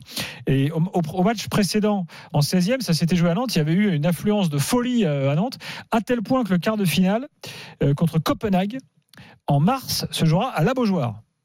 Excellent. Ah, là, les Nantais, ils sont capables de remplir le stade hein, pour ce match de Youth League. bah, c'est ce qu'on disait serait- tout à l'heure du, beau. phénomène populaire, exactement. Mm, mm. Voilà, mais ce serait bon, je trouve que ce serait beau. Et il y a encore le Bayern de Munich, il y a encore le Real Madrid, euh, Salzbourg, c'est une grosse équipe chez les jeunes. Et puis, avant- grosse perf des Nantais. Et avant les drôles d'âme, je voulais également vous donner des nouvelles de Albert Ellis, euh, le Bordelais. Bonne nouvelle euh, aujourd'hui, communiqué de la, de la famille d'Albert Ellis. Je cite Nous sommes heureux de partager avec vous les premiers signes encourageants. Euh, Albert se réveille et semble récupérer progressivement. Nous souhaitons cependant rester prudents sur l'évolution de son état. Les prochains jours seront cruciaux, explique la famille d'Albert Ellis aujourd'hui dans un, dans un communiqué. Voilà, donc bonne nouvelle. On espère évidemment que, que tout se confirme euh, euh, dans les jours qui viennent. Julien Laurence nous rejoint. Julien, bonsoir. Salut Gilbert, salut à tous. Nous avons également Polo Breitner. Polo, bonsoir. Bonsoir mon cher Gilbert, bonsoir tout le monde. Et Johan Crochet. Johan, bonsoir. Bonsoir messieurs. Alors les gars, on n'a pas convoqué Fred Hermel, hein, parce qu'il n'avait pas trop d'actu, mais il y a un sujet qui vous concerne tous les trois et qui aurait pu concerner euh, Fred, puisqu'il est le biographe officiel de Zinedine Zidane. Mais vous avez tous une petite actu Zidane, mine de rien. Puisqu'on a parlé de lui au Bayern, Euh, là on parle de lui à Manchester. Évidemment euh, que le serpent de mer de la Juve est toujours, est toujours là. Je rappelle qu'il a refusé poliment euh, d'être sélectionneur de l'Algérie euh, il y a quelques jours euh, de cela. Je voulais quand même faire un, un mini débat là-dessus. Gilbert. Bah, franchement, Zidane ça aurait eu plus de gueule que Petkovic, non? Non, mais je pense que vous serez tous d'accord. Mais c'est sûr Oui. Zidane, il n'a pas gagné la Coupe de- d'Italie quand même, en tant que coach. Je pas le rapport avec l'Algérie. Bah, Parce que Petkovic, il a gagné. Ah oui, d'accord, oui, bah, il, a fait, un- il a oui. fait un petit Petkovic, parcours à la. Bravo Petkovic, je le félicite pour ce titre majeur. Il a, il, a, il a fait un petit parcours, enfin je sais pas sur le contrôle de Johan, à la Hmm. Lazio quand même. Ouais, ouais, bien sûr. Bon, c'est pas, c'est pas un entraîneur qui a marqué énormément la Lazio, mais, euh, mais ça a été un entraîneur Il a au marqué la milieu des années 2010, ouais. Il a marqué la sélection suisse. Voilà. Euh, donc Zidane fait-il le difficile ou euh, est-ce qu'en fait euh, euh, on se fait des films pour lui? Enfin je sais pas, j'aimerais avoir un peu votre avis pays par pays parce que bah, il est toujours là, sans banc. La semaine dernière il était à Paris pour la, la remise de Légion d'honneur de, de Luis Fernandez, souriant d'ailleurs, on l'a vu, on était là. Qu'en est-il en Angleterre où la rumeur Manchester date d'il y a quelques heures, Julien? Moi, on m'a toujours dit que la, barrière de la langue avec euh, l'anglais qu'il ne parle pas, qu'il n'a pas forcément envie d'apprendre non plus, euh, était toujours un, un frein à ce qu'il arrive en première ligue, que ce soit à Manchester United ou ailleurs même. Euh, c'est vrai que parmi les gros clubs, celui qui est aujourd'hui le plus euh, proche, je pense, de changer d'entraîneur, c'est sûrement Manchester United parce que plus le temps avance et plus on a l'impression que Ten Hag ne sera pas là la saison prochaine avec l'arrivée de Radcliffe, etc., etc. Même s'ils ont gagné ce soir euh, en Coupe d'Angleterre contre Nottingham Forest, qui lui a, qui, qui lui permet de respirer un peu après la défaite à, à Fulham, euh, contre Fulham le week-end dernier et avant le déplacement à City dimanche. Donc oui, United euh, sûrement cherchera un entraîneur cet été. Chelsea aussi peut-être s'ils en ont marre de Pochettino. Mais moi, on m'a toujours dit euh, dans le clan Zidane que la barrière de la langue était un trop gros frein pour qu'il puisse venir en Angleterre. Je, je pense pas non plus qu'il aime forcément la vie anglaise non plus. Il voulait pas venir en tant que joueur, il veut pas venir en tant qu'entraîneur. Ce que je peux très bien comprendre. Hein, si on, s'il dit à son épouse qu'il va falloir partir de Madrid pour aller à Manchester, il y en a beaucoup qui l'ont pas fait avant et il y en a beaucoup qui l'ont fait et qui l'ont regretté. Donc je pourrais aussi comprendre ça. Donc euh, pour moi, des trois championnats, de nos trois championnats à nous là ce soir, euh, je, je placerai le, enfin je pense l'anglais au même niveau que l'allemand, mais bien loin derrière l'italien. Polo, euh, le Bayern, ça te semble un truc réaliste ou c'est n'importe quoi? C'est la deuxième fois que le nom euh, du- du- de Zidane sort au Bayern Munich. Il y a quelques années, euh, on y avait évidemment, lorsque tu gagnes la Ligue des Champions, euh, bah, tu deviens un candidat naturel à un club comme le Bayern Munich. Bah Et à la différence de, de ce qui se passe en Angleterre, c'est bizarre, le barrage de la langue n'existe pas. Or, en fait, il y a un vrai problème. Ce qui se dit en Allemagne, je peux pas le vérifier, c'est que le Bayern se renseigne euh, auprès du français. Et il y a un autre facteur qui est important, je ne sais pas si vous avez vu ça, mais Franck Ribéry passe euh, ses diplômes d'entraîneur, et notamment pour les gamins. Et ça pourrait en fait être une façon de lui mettre euh, le pied à l'étrier en Bavière, même si moi personnellement je n'y crois pas beaucoup. Euh, mais à partir du moment où tu as le palmarès européen euh, de coach Zidane, il est évident que tu, que tu fais partie, que ce soit vrai ou pas, tu fais partie des dossiers qui doivent être analysés du côté de la Zavenerstrasse. Ça, c'est très clair. Maintenant, moi, personnellement, j'y crois pas beaucoup, mais bon. Attends, que je comprenne bien, quand tu parles de Ribéry, tu parles de Ribéry par exemple pour bosser avec Zidane C'est ça. Alors en fait, on parle de lui euh, pour qu'il puisse entraîner notamment les jeunes au campus du, de- du Bayern, Hum. euh, parce qu'il a toujours été. euh, donc c'est une vraie figure au Bayern. Hein, Franck Ribéry, il a une relation très personnelle avec Ah. avec Oulionès notamment. Il fait partie de la famille, comme on dit. Et lui, il parle allemand. on- ouais, il parle allemand. ouais, oui, il se débrouille, on va dire ça. Et, et, il, on a toujours pensé qu'il allait revenir, alors soit dans un rôle d'ambassadeur, etc. Et euh, moi, j'ai appris qu'il a passé ses diplômes d'entraîneur. Il peut déjà entraîner les gamins et il est possible qu'on lui donne un poste. Donc, ça pourrait faciliter finalement l'arrivée de, de Zinedine Zidane. euh, dans un organigramme qui est en reconstruction complète. Euh, maintenant, encore une fois, ce que je dis euh, est très. on ne sait pas ce qui va se passer. Moi, je Et on, a pas lu, que on a Polo, que le, le nouveau directeur sportif du Bayern avait justement fait de la, la barrière de la langue un vrai problème, a priori, par rapport à Zidane. C'est juste de la Ouais, com. de- de Ma- Max Weber. Non, non, euh, je pense pas. Mais enfin, en fait, il n'y a pas énormément de noms qui sortent naturellement pour euh, remplacer euh, Thomas Tuchel à la fin de la saison. On a même eu la rumeur de Thomas Streich, euh, qui est le, le- Christian Streich, pardon, l'actuel coach de Fribourg, très ami aussi de d'Oulionès, euh, pour faire une forme d'année transitoire, alors qu'il est quand même Un mec d'extrême de gauche pour fin. les Bavarois, tu crois que ça passe ça? Ça va être un peu compliqué, je pense. Christian Strauss n'est pas d'extrême gauche, hein, c'est un social-libéral, donc un mec de droite. Mais Ah, euh, sinon- attends, j'ai mis un papier sur lui. On m'aurait menti alors. Pas l'extrême gauche, non, il se bat contre l'extrême droite, c'est différent. Social libéral, c'est un mec de droite. c'est bon ça. Bah, c'est ce qui se passe depuis 40 ans, mon cher. j'adore, j'adore. Mais c'est les politiques, ils font que les politiques de droite, donc faut qu'ils m'expliquent quand est-ce qu'ils sont à gauche. Mais la, la, Ah oui, d'accord, c'est toi, c'est ton barème en fait. Ah bah oui, bien Ah, ils font des politiques ouais, de droite. Qu'est-ce Ils font même des politiques même. plus à droite. Même les mecs de droite le disent. Ils disent, mais ils font pire que nous. Enfin, c'est quand même assez extraordinaire. Mais euh, parenthèse fermée. Non, Christian Streich se bat et fait des déclarations assez fortes contre l'extrême droite en Allemagne. Euh, de là à dire que c'est un mec d'extrême gauche, c'est un peu, un peu délicat quand même. Euh, Zidane euh, en Italie, euh, Johan? Bah évidemment, la Juve, euh, c'est évidemment ce qu'on espère pour beaucoup, ce qu'on imagine aussi pour d'autres. Euh, pour le moment, ça paraît un peu compliqué. euh, parce que Allegri est en place, on sait que ça fait plusieurs saisons qu'il est là, que beaucoup s'imaginent le voir partir de- du banc de la Juve, mais il est encore là. Et les récentes euh, déclarations du directeur sportif Cristiano Giuntoli euh, vont un peu dans le sens euh, d'une année supplémentaire pour Allegri. Donc, euh, sachant qu'il y a aussi Il d'autres choc jusqu'au bout celui-là. hein. Ouais, et puis, et puis même, ce que je disais lundi soir, c'est que euh, même si Allegri venait à ne pas être confirmé à la fin de la saison, il n'est pas certain que ça soit Zidane le candidat numéro un. On parle beaucoup d'un retour d'Antonio Conte, on parle beaucoup de Thiago Motta. Donc il y a aussi d'autres candidats, même si effectivement ça serait au-delà même de la belle histoire de le revoir revenir à, à Turin, parce qu'on sait qu'il il a encore évidemment beaucoup de, de liens avec, avec cette ville, avec ce club, et il y a beaucoup de supporters qui aimeraient le voir à la tête. Euh, C'est aussi quelqu'un qui, en tant qu'entraîneur, a quand même beaucoup gagné. Et la Juve, ces dernières années, a pas beaucoup gagné. Donc euh, il y a aussi un peu un espoir de retrouver des, des chemins victorieux avec un entraîneur comme Et, Zidane. Donc, et dans euh, des clubs un peu différents, type, je sais pas, je, je dis des clubs un peu hasard, mais euh, Roma, bah, je, je, je sais qu'il y a d'autres clubs qui se sont renseignés sur, sur Fiorentina, Zidane. Je sais pas, des clubs un peu de, de chapeau Non. 2, chapeau 3, quoi. Bah, euh, le problème, c'est que. Ouais, enfin, que il lui va a falloir envie qu'il s'y remette quand même un jour, le gars. Ben oui, mais c'est ça, c'est ce les que bleus, lui a envie. Gilbert.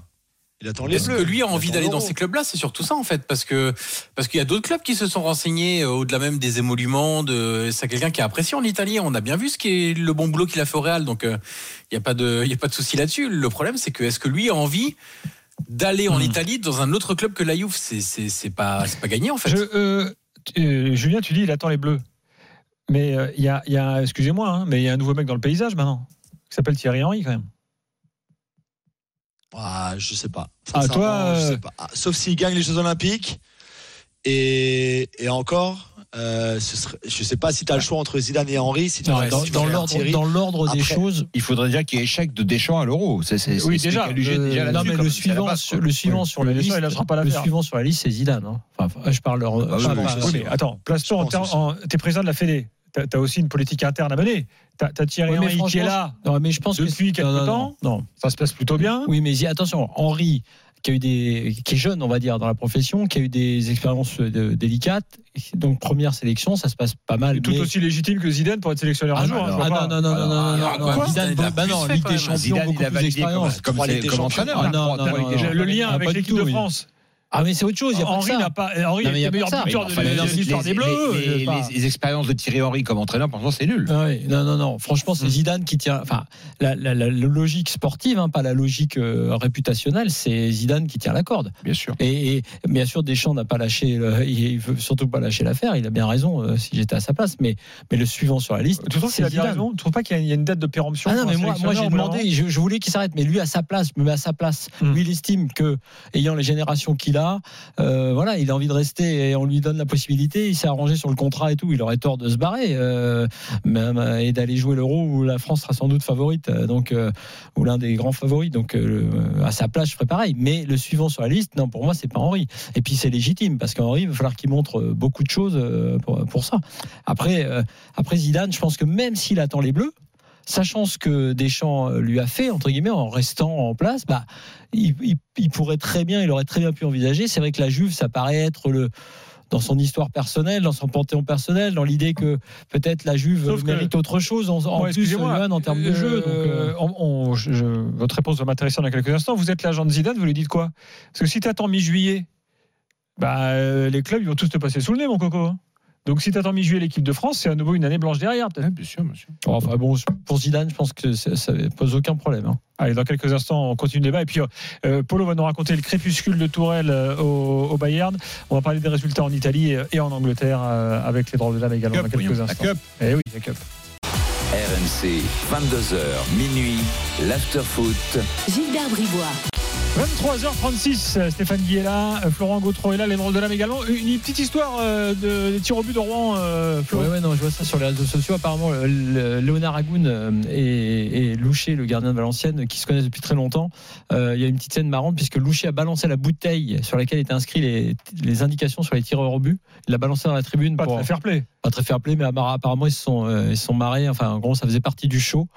Et, euh, et les deux ont joué ensemble apparemment dans des équipes de jeunes au Paris Saint-Germain. Donc ils se connaissaient depuis Bah, il a longtemps. pris Agoun à son propre jeu, quoi. en fait. Bah ouais, c'est ça. Et, et j'ai trouvé très bien moi, ce gardien là, euh, Loucher, à, à la fois dans le match et sur la séance de tir au but, sur l'attitude et tout. euh, on a vraiment des bons gardiens en France. Hein.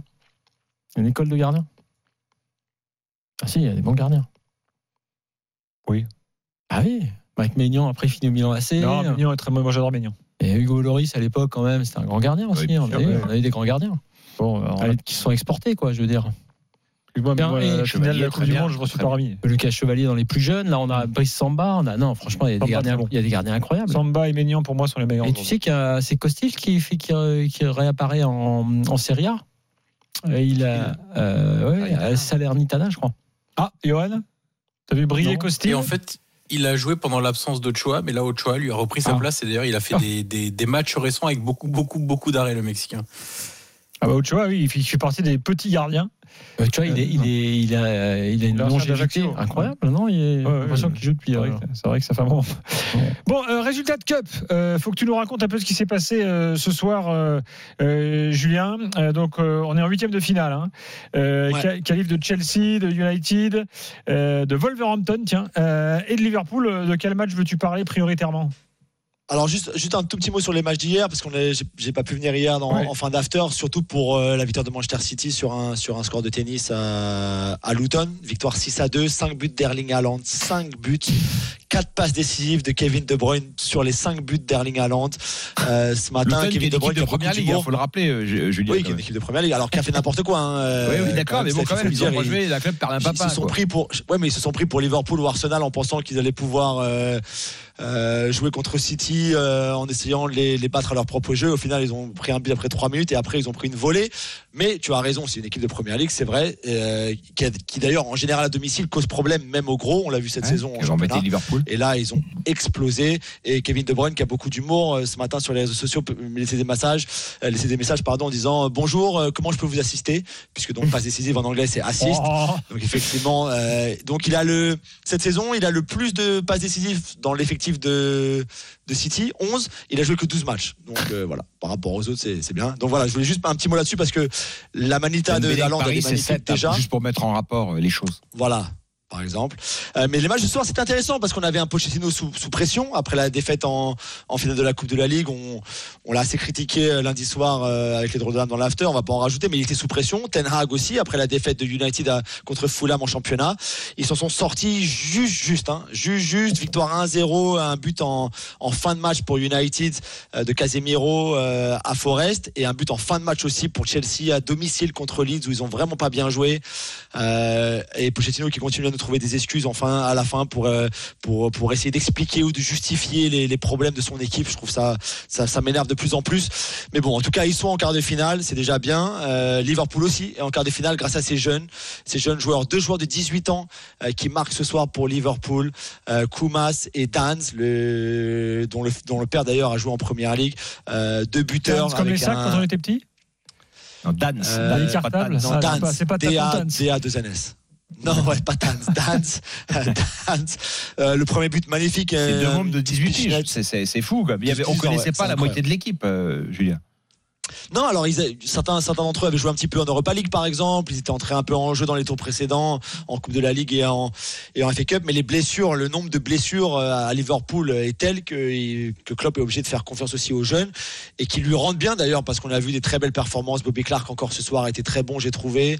Euh, Dan donc rentre en jeu, mais deux buts euh, pour pour sceller la victoire. Il, a le trophée d'homme du match à la fin et il raconte à la télé anglaise. Il dit voilà, moi je supporte ce club depuis que je suis né. C'est incroyable pour moi d'être là ce soir, de marquer deux buts en plus devant le COP, puisqu'il est dans le- quand ils attaquaient, il a marqué deux buts devant le COP. Il dit je, je, je dormirai pas de la nuit, c'est impossible, c'est c'est c'est un rêve qui se réalise. Donc c'est assez incroyable ce qui se passe à Liverpool avec ces jeunes joueurs. Avec un Manchester United Liverpool en quart de finale. C'est ça. Parce que c'est comme en France, on fait le tirage avant. C'est c'est une aberration totale, ça. Mais enfin bon, c'est. Ouais, c'est un peu bizarre. Je suis d'accord avec toi. Donc euh, on aura Oui. Chelsea Leicester, on aura Manchester complètement la City compétition de Newcastle. faire ça, je trouve. C'est c'est- c'est ridicule. Ouais, c'est bizarre un peu. Hein. Ouais, Ils font le tirage euh, dans- euh, le jour où il y a la, où les matchs. euh, Il a été fait aujourd'hui le tirage, Julien, non? Il était fait, mais avant les matchs de ce C'est ça, soir. ouais. ouais. Donc il a fait tout à Aujourd'hui- l'heure euh, dans l'avant-match en fait. Ouais, aujourd'hui dans l'avant-match. Ah. Ça, ça, c'est vrai que c'est un peu bizarre. Mais pourquoi pas hein. Donc on aura juste pour finir Chelsea Leicester, Manchester City Newcastle, Manchester United Liverpool donc euh, c'était bien de Ouais, le il y a dire des- il y et a Wolverhampton bon- qui a sorti plateau, là. Brighton contre Coventry. Coventry qui est donc une équipe de Championship deuxième division qui est le Ah. voilà le, le dernier non non club de première ligue encore engagé. Le Valenciennes euh, Anglais. Voilà, le Valenciennes. Et le but de Wolverhampton soir a été marqué par euh, Mario Lemina. Tout à fait en début de match. Dont le frère Noah est aussi avec lui maintenant à Wolverhampton. Et notre ami Jean-Rick Bellegarde, belle saison. Euh, il a bien commencé. Maintenant, il est devenu un peu un impact, euh, tu vois, un super sub, impact, euh, impact player. Et, euh, et ouais, ils sont plutôt contents. Après, il, a- il, a- il, a- il allait avoir besoin de temps pour s'adapter un petit peu. Donc, je pense qu'on le verra encore meilleur l'année prochaine. Mais pour l'instant, c'est bien. Et puis, Carioni fait un très bon travail. Strasbourgeois, Il jouait milieu défensif à Strasbourg. Il joue attaquant à Wolverhampton. hein. C'est un peu bizarre, mais enfin, je sais pas si. Ouais, souvent en soutien, ils le font entrer en Ouais. soutien de, de la pointe, que ce soit Cunha ou Wang ou, ou Neto ou tout ça. Mais ouais, ce sera, ce sera bien à mon avis la saison prochaine. Et puis ils font du- vraiment du très bon travail en ce moment à Wolverhampton. Euh, Johan. Oui. L'Inter a joué ce soir euh, et a mis une belle danse à l'Atalanta, qui va pas très fort d'ailleurs. Tes amis de l'Atalanta Ils sont, ils sont injouables, l'Inter. Vraiment, c'est. C'est impressionnant, semaine après semaine, on sait même plus quoi dire sans trop se répéter. Euh, Il y avait une opposition aujourd'hui qui est pas évidente à chaque fois pour les gros clubs italiens parce que c'est une équipe qui a beaucoup d'agressivité, qui est très forte dans les duels, qui est à la fois capable de tenir le ballon mais aussi de jouer en transition avec des joueurs de talent hein, devant, au milieu, derrière. Il y a globalement une très belle équipe de l'Atalanta, en fait elle a juste pas existé. Euh, ils ont pris une danse, c'est vraiment le, mot. 4-0, rien à dire. Lautaro Martinez rate en plus un penalty qui ensuite euh, sur le rebond euh, Di Marco euh, marque, Ouais, on est on est sur une équipe qui est euh, qui est all time là, qui qui qui est en forte confiance, meilleure attaque des quatre grands championnats plus la Ligue 1. Euh, 12 euh, 12 buts seulement encaissés, un match sur deux c'est clean sheet. Euh, ça joue bien, euh, ça défend bien. Il y a des, des, des joueurs qui sont en train de prendre une, euh, une très très grosse dimension. Quand euh, il y a un ou deux petits blessés, ceux qui rentrent dans l'équipe bah, font des bons matchs. Là, par exemple, ce soir, Arnautovic qui est au fond du trou il y a encore un mois. Ce soir, il fait plutôt un, bon match. Aslani au milieu de terrain remplace Chalanoglu, il fait un bon match. Fratesi entre, il fait un bon match, il marque. Malheureusement, il se blesse. Enfin, je dis bon match, il, joue même pas un quart d'heure, mais il rentre, il marque et ensuite il se blesse. Ça, c'est un peu le, la, la mauvaise nouvelle de la soirée pour l'Inter, mais on est face à une équipe, oui, qui est euh, qui est en très très grande confiance, qui euh, roule sur tout le monde en championnat, qui euh, laisse absolument aucune miette aux autres, 12 points d'avance, euh, avec euh, 12 journées encore à disputer. Autant dire que la seconde étoile brodée sur le maillot est de plus en plus, euh, de plus en plus certaine. Euh, et Naples qui a éclaté euh, Sassuolo.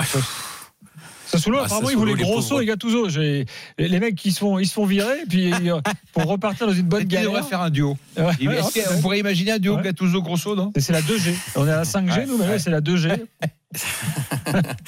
Ouais, non, c'est dur pour Sassuolo. On en a parlé lundi soir avec les drôles de dames. C'est une saison vraiment galère. Euh, ils sont relégables. Euh, ils viennent de changer d'entraîneur. Le nouvel entraîneur, qui était celui des U19 juste avant, euh, prend une danse contre un Napoli. Qui a à peine eu besoin d'accélérer tellement Sassuolo a fait des cadeaux. Vous prenez euh, l'erreur de Matteo Henrique, vous prenez l'erreur de Juan Tresoldi. Enfin, c'est des erreurs, mais tellement tellement bêtes et tellement impactantes pour leur équipe.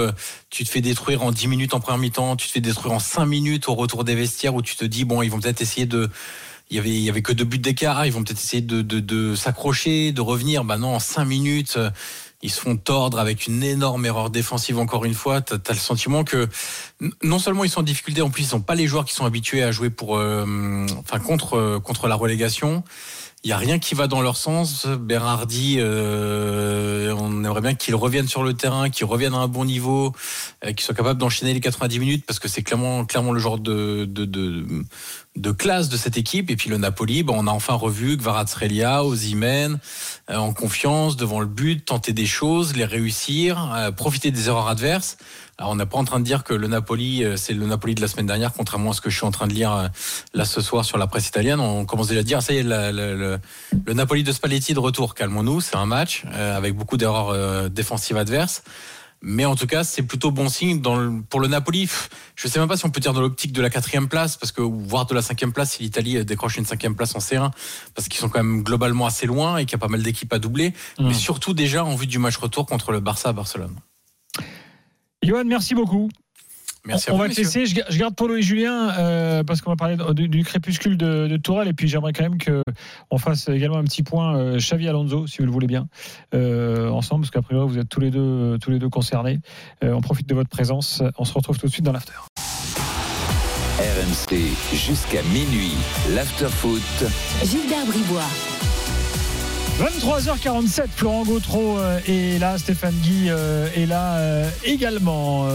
On va parler des coachs, les gars. Juste après, un petit rappel, hein, un petit rappel habituel sur la revue de l'After, toujours, toujours en kiosque, qui, qui On attend la nouvelle, là, celle, celle de la Cannes, on peut plus la lire, Gilbert. Voilà, mais là, si tu nous casses la, dynamique commerciale, on fait comment, nous Voilà, il nous reste juste quelques jours pour lire le numéro de la Cannes. Euh, ouais, non, mais il n'y a pas que la canne dedans, surtout. Il y a les fameuses unpopular opinions, euh, tu vois, euh, qui cartonnent. Euh, il y a plein de choses. Donc, la revue de l'After est dispo sur l'after.media. Abonnez-vous. Moins de 5 euros par mois. hein. C'est cadeau quand même, pour autant de qualité. Euh, Qu'est-ce que je voulais vous dire? Alors, Polo, écoute-moi bien. Euh, le, le ca- le journal catalan Sport, qui a priori n'a rien à voir avec toi, hein, tu tu étais bien loin de la Catalogne, peut-être même que tu te contrefous de la Catalogne, j'en sais rien, mais enfin tout de même, tu, tu vas peut-être devoir t'y intéresser, parce qu'ils ont euh, publié la liste des quatre targets du Barça pour la saison prochaine. Et dans les quatre, il y a trois Allemands. Nagelsmann, Tourelle, Flick. Et Flick, ouais. Et le quatrième, c'est deux Herbie.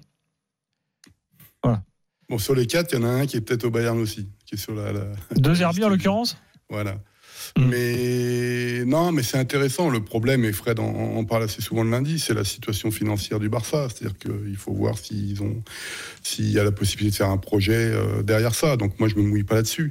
Le, je suis pas persuadé euh, que Thomas Tuchel, alors même, il a- évidemment, le Barça pour lui serait intéressant, mais je pense qu'il a plus envie de retourner en, première ligue. En première ligue, il a de toute façon souvent fait des déclarations en disant qu'il n'était pas apprécié en Allemagne et, qu'il y avait que la première ligue qui, euh, qui connaissait son talent, donc euh, qui appréciait son talent. Donc c'est, euh, si tu veux, le départ de Thomas Tuchel du Bayern, c'est pas un problème avec le Bayern, c'est que Thomas Tuchel ne peut plus euh, entraîner en Allemagne en fait tellement les médias sont contre lui. Je- Ah oui, à ce point-là. c'est- l'antagoniste de, de, de, de Jürgen Klopp. quoi. C'est le super vilain quand l'autre est le super héros. Et c'est- ça devient ridicule parce que euh, que ce soit les consultants de Sky Deutschland qui s'attaquent à Thomas Tuchel systématiquement et lui qui ne met pas d'eau dans son vin pour répondre, ça devient ridicule au bout d'un moment. Tu vois, Joshua Kimmich, ça fait quatre ans qu'il a un problème au, Bayern Munich. On a le sentiment que c'est la faute de Thomas Tuchel, alors que Thomas Tuchel est là depuis 18 mois.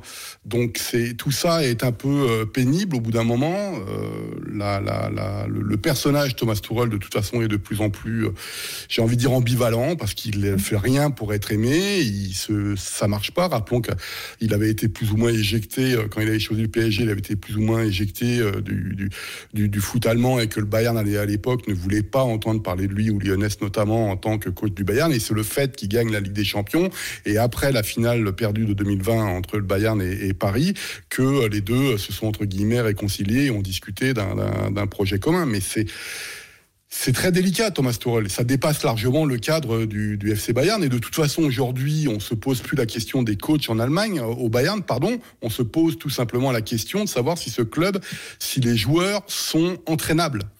Euh, parce qu'il s'est passé quelque chose qui est un grand classique du, football dans les grands clubs.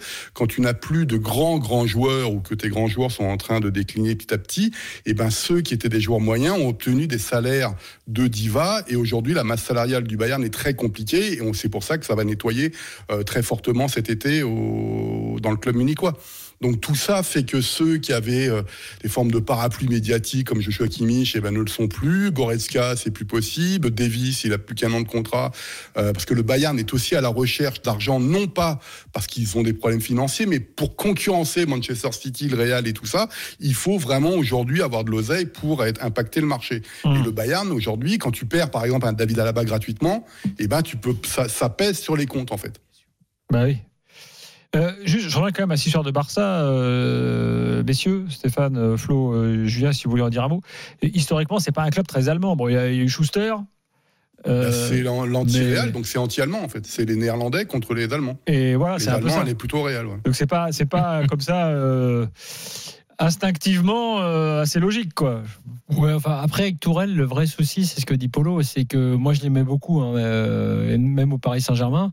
Il avait pété les plombs, mais comme beaucoup de- d'entraîneurs. Donc, tu te demandais si c'était le contexte, la machine à laver parisienne qui l'avait fait péter les plombs ou pas. Et tu t'aperçois quand même, j'ai beau l'aimer beaucoup, que dans sa façon de communiquer, alors après, euh, en Allemagne, c'est peut-être euh, trop ce qui, ce qui prend dans la gueule, mais il a quand même une façon. Euh, on va dire de- de- d'être toujours dans la, dans, la, dans la confrontation un peu permanente. Je me souviens même avec ça. les coachs adverses, Conte, tu sais, il y a cette fameuse poignée de main, et des tas d'histoires, même en première ligue, hein, il y a eu des, des Ouais. choses comme ça. Donc, où il y a, en fait, quoi. quand il a, ouais, mais quand il est arrivé à Paris, euh, il avait déjà cette réputation euh, un peu compliquée. Et il avait fait un truc assez malin parce qu'il avait pris le, à revers tout le monde, n'étant pas très connu en France. Il avait été plutôt très sympa, marrant, euh, avec les joueurs en conférence de presse. Il avait un peu séduit tout le monde. Mais on nous avait dit, peut-être Polo déjà, attention, euh, le, Thomas, le vrai Thomas Tourel, c'est pas forcément ce- le bisounours là qu'on est en train de, de- de voir à l'œuvre. Donc il a quand même il installe quand même le conflit et le rapport de, force euh, avec euh, tout le monde. Je, reviens un petit peu d'ailleurs à ce que certains reprochent à Luis Enrique. Bon, moi je défends Luis Enrique, mais je reconnais que la communication comme ça peut avoir des, effets euh, secondaires et collatéraux terribles. Donc Tourelle, dans le contexte, dans n'importe quel contexte, j'ai envie de dire, j'ai l'impression qu'il va, va, va y avoir des étincelles, il va y avoir des problèmes, quoi. C'est- vraiment compliqué parce que ça, en fait, quand tu vois toute sa communication, tu vois qu'elle peut se retourner à la fois contre lui quand il envoie des messages ou des stimuli sur des, sur des sujets bien particuliers. Et euh, tu vois l'histoire du 6, euh, on en a parlé pendant quasiment, euh, enfin depuis cet été, que Thomas Tuchel voulait absolument un numéro 6 au Bayern et c'était pour une raison bien simple. Ça a été confirmé d'ailleurs qu'il a demandé au board de vendre soit Goretzka, soit Kimmich euh, l'été dernier. Et d'un seul coup, ça veut dire quoi? C'est-à-dire que si je réussis pas, c'est parce que le board ne m'a pas autorisé à avoir le 6 que je désirais. Donc c'est aussi toujours un peu la faute des autres. Il s'adapte pas forcément. Tout le monde considère que c'est un grand coach, c'est pas la question. Même si moi je pense qu'il évolue tactiquement du- d'une façon qui est pas tellement intéressante. Évidemment, je préférais quand je l'avais vu jouer à Dortmund et à Mayence, euh, et que le fait qu'il ait gagné avec des champions, euh, pas forcément d'une façon flamboyante, ben fait que il- pour lui c'est aujourd'hui c'est la c'est la cette réussite, ça passe par là. Euh, Non, mais c'est ça, mais- Polo, parce que le, le problème de- de- d'un coach, c'est bon, la communication, certes, mais c'est surtout le- le- les coachs, on voit leur équipe jouer le week-end sur, sur, sur- sur le terrain, quoi, et on voit les résultats ou pas les résultats. Donc après, la communication. Euh, c'est quand même secondaire par rapport au fait que le Bayern a des résultats clairement euh, défaillants. quoi. Oui, mais le problème, c'est que ça fait trois ans que le Bayern euh, vrai, euh, a, des, vrai. a des problèmes après euh, le- la trêve hivernale. Donc, c'est pas la faute de Thomas Tuchel. Bien et, et là, en sûr. Allemagne, on est en train de changer d'avis. Il y a même de, certaines journalistes qui commencent à dire que euh, le vrai problème, c'est pas Thomas Tuchel. Le vrai, problème, c'est Joshua Kimmich, par exemple, et qu'il faut arrêter de les défendre. Il faut euh, Davis ne fait plus rien depuis un bout de temps. C'est pas le problème d'Harry c'est pas le problème de Thomas Müller, mais il joue plus. Euh, Moussiala, il est super jeune. Il y a plus de milieu de terrain. Euh, moi, je défendrai toujours jusqu'à maintenant, parce qu'ils sont encore jeunes, la, défense centrale du Bayern, surtout quand t'as personne devant. Tout ça fait que c'est Leroy Sané. C'est pas possible, Leroy Sané. Quels que soient les coachs qui passent, il te fait six mois d'une façon extraordinaire lors, des matchs allés, et là, c'est pourri de chez pourri. Donc, il plonge complètement. Donc, c'est c'est pas possible à ce niveau-là. Donc, on peut dire que c'est Thomas Tuchel, mais c'est quand la dernière fois qu'on a eu un coach euh, au Bayern qui a marqué les esprits? Ils ont gagné la Ligue des Champions en 2020 avec Flick. euh, Hansi Flick. moi, je, je pense que c'est un rebond en fait. C'est-à-dire que c'est pas, c'était déjà fini, ce qu'on appelle en Allemagne le Super Bayern, c'est déjà fini. On veut dire Guardiola, ensuite, ça, ça a pas fonctionné avec Ancelotti. Enfin, euh, c'est, pas n'importe qui, Ancelotti. Pourquoi ça fonctionne pas au Bayern? Nico Kovac, ok, c'était un second, un, un second rang qu'on a voulu mettre là pour essayer de tenter quelque chose, ça a pas fonctionné. Nagelsmann, c'était théoriquement euh, l'avenir, on lui fait un contrat de 5 ans, ça fonctionne pas non plus. Thomas Tuchel, il gagne la Ligue des Champions, ça fonctionne pas non plus. Euh, Hansi Flick, moi, je club pense au que c'est un Bayern, on en parle ou pas du tout? C'est un truc complètement Bah, impossible. c'est plus un rêve qu'autre chose. C'est-à-dire que je suis intimement persuadé que le Bayern se renseigne parce que ça coûte rien d'aller. euh, de toute façon, ces coachs-là, il y en a tellement peu que de toute façon, les fil, on sait peut-être très bien de d'où ça vient. Oh, Polo, excuse-moi. Ah, pardon. C'est l'alerte de la roue. Ah oui. Ah, oui, le supplice de la roue. Ah, le supplice de la roue. Capitaliste, te Là, coupe la un- parole. euh, C'est un supplice qui peut te rapporter 48 000 euros. Hein. Bon, pas à toi, t'as pas le droit de jouer, mais euh, euh, ceux qui veulent jouer, ils envoient roue par SMS au 7 32 16 dès maintenant. Roue par Avec SMS E, au 7 roue avec un E. Oui, pas Guy Roux avec un X. Avec un E. Euh, bah, ça, ça tombe bien parce que j'allais te couper la parole parce qu'il nous reste peu de temps. Euh, J'aimerais juste, euh, je voulais qu'on fasse un point Xavi Alonso, on n'aura pas le temps. Mais surtout, Julien est resté pour nous faire écouter un rappeur. Ah. Oui, bah, Julien, on te, on te laisse nous présenter Je vous cette trouvaille. Non, Polo, reste. Alors, non. je voulais juste faire une dédicace à, à Oudefa, qui est un rappeur belge, qui, est- qui est un grand, grand fan de l'after, qui adore euh, tout ce qu'on fait, tout ce que vous faites, les drôles de dames aussi, mais aussi euh, en dehors de- des drôles de dames du lundi soir. Et, euh, il a son premier album qui sort bientôt, donc Oudefa, U-D-E-Y-F-A. Je suis sûr qu'il nous écoute ce soir. Et, et donc, on est devenus potes sur, sur les réseaux sociaux. Et donc, effectivement, il a fait, il m'a envoyé un, un petit passage de, ce- de son album qui sort donc bientôt, où il parle de, où il parle notamment d'un certain Daniel Riolo. Attends, on Je sais écoute. pas si. Écoute bien, Polo. J'ai croisé le mensonge, il m'a raconté un tas de vérités Que Dieu nous accorde la santé et la prospérité. Marre de ce rappeur en bois qui m'étonne comme Pinocchio. Ma routine c'est l'after foot avec Daniel Riolo. Moi je suis au fond du trou, donc ce que j'écris c'est profond. Voilà, je- on, on valide. Tu valides, Ah, Polo sa routine. Je vais aller voir un film en noir et blanc là. Ah, mu- muet même. voilà, muet, ouais. C'est très bien le muet, c'était les plus grands films en plus. Voilà, sa routine, sa routine, c'est l'after, donc euh, voilà. Bon, grand, et euh, même grande sous-titré en allemand quand même, faut pas déconner. Il le Bravo. mérite. Allez, allez, allez écouter son album parce que c'est vraiment un bon album et il adore le foot. Et euh, je suis sûr qu'un jour, ou dans la libre antenne ou dans l'émission, Oui, bah, il est le bienvenu, il n'y a pas de problème. Mm. Et Xabi connaît Alonso Bayern, ça pourrait se faire, je pense. Et à Liverpool aussi. Magnifique résumé, bravo les gars. Et Jean- et Jean-Pierre River a pris deux matchs fermes ce soir après ses propos sur Turpin à la commission de discipline. Euh, Ouais, deux matchs fermes pour un président, ça veut dire quoi? Il est obligé Ouais. de rester dans la, dans la Exactement. corbeille? C'est pas, très- violent. C'est bidon. Salut les gars, merci beaucoup. Demain soir, on sera là Ciao, avec ciao. euh, euh, Ciao. Rennes, Le Puy, ou plutôt Le Puy Rennes à Valenciennes, et l'after dans la foulée. Bonne nuit à tous. Ah, RMC, Saint-Étienne. l'after foot.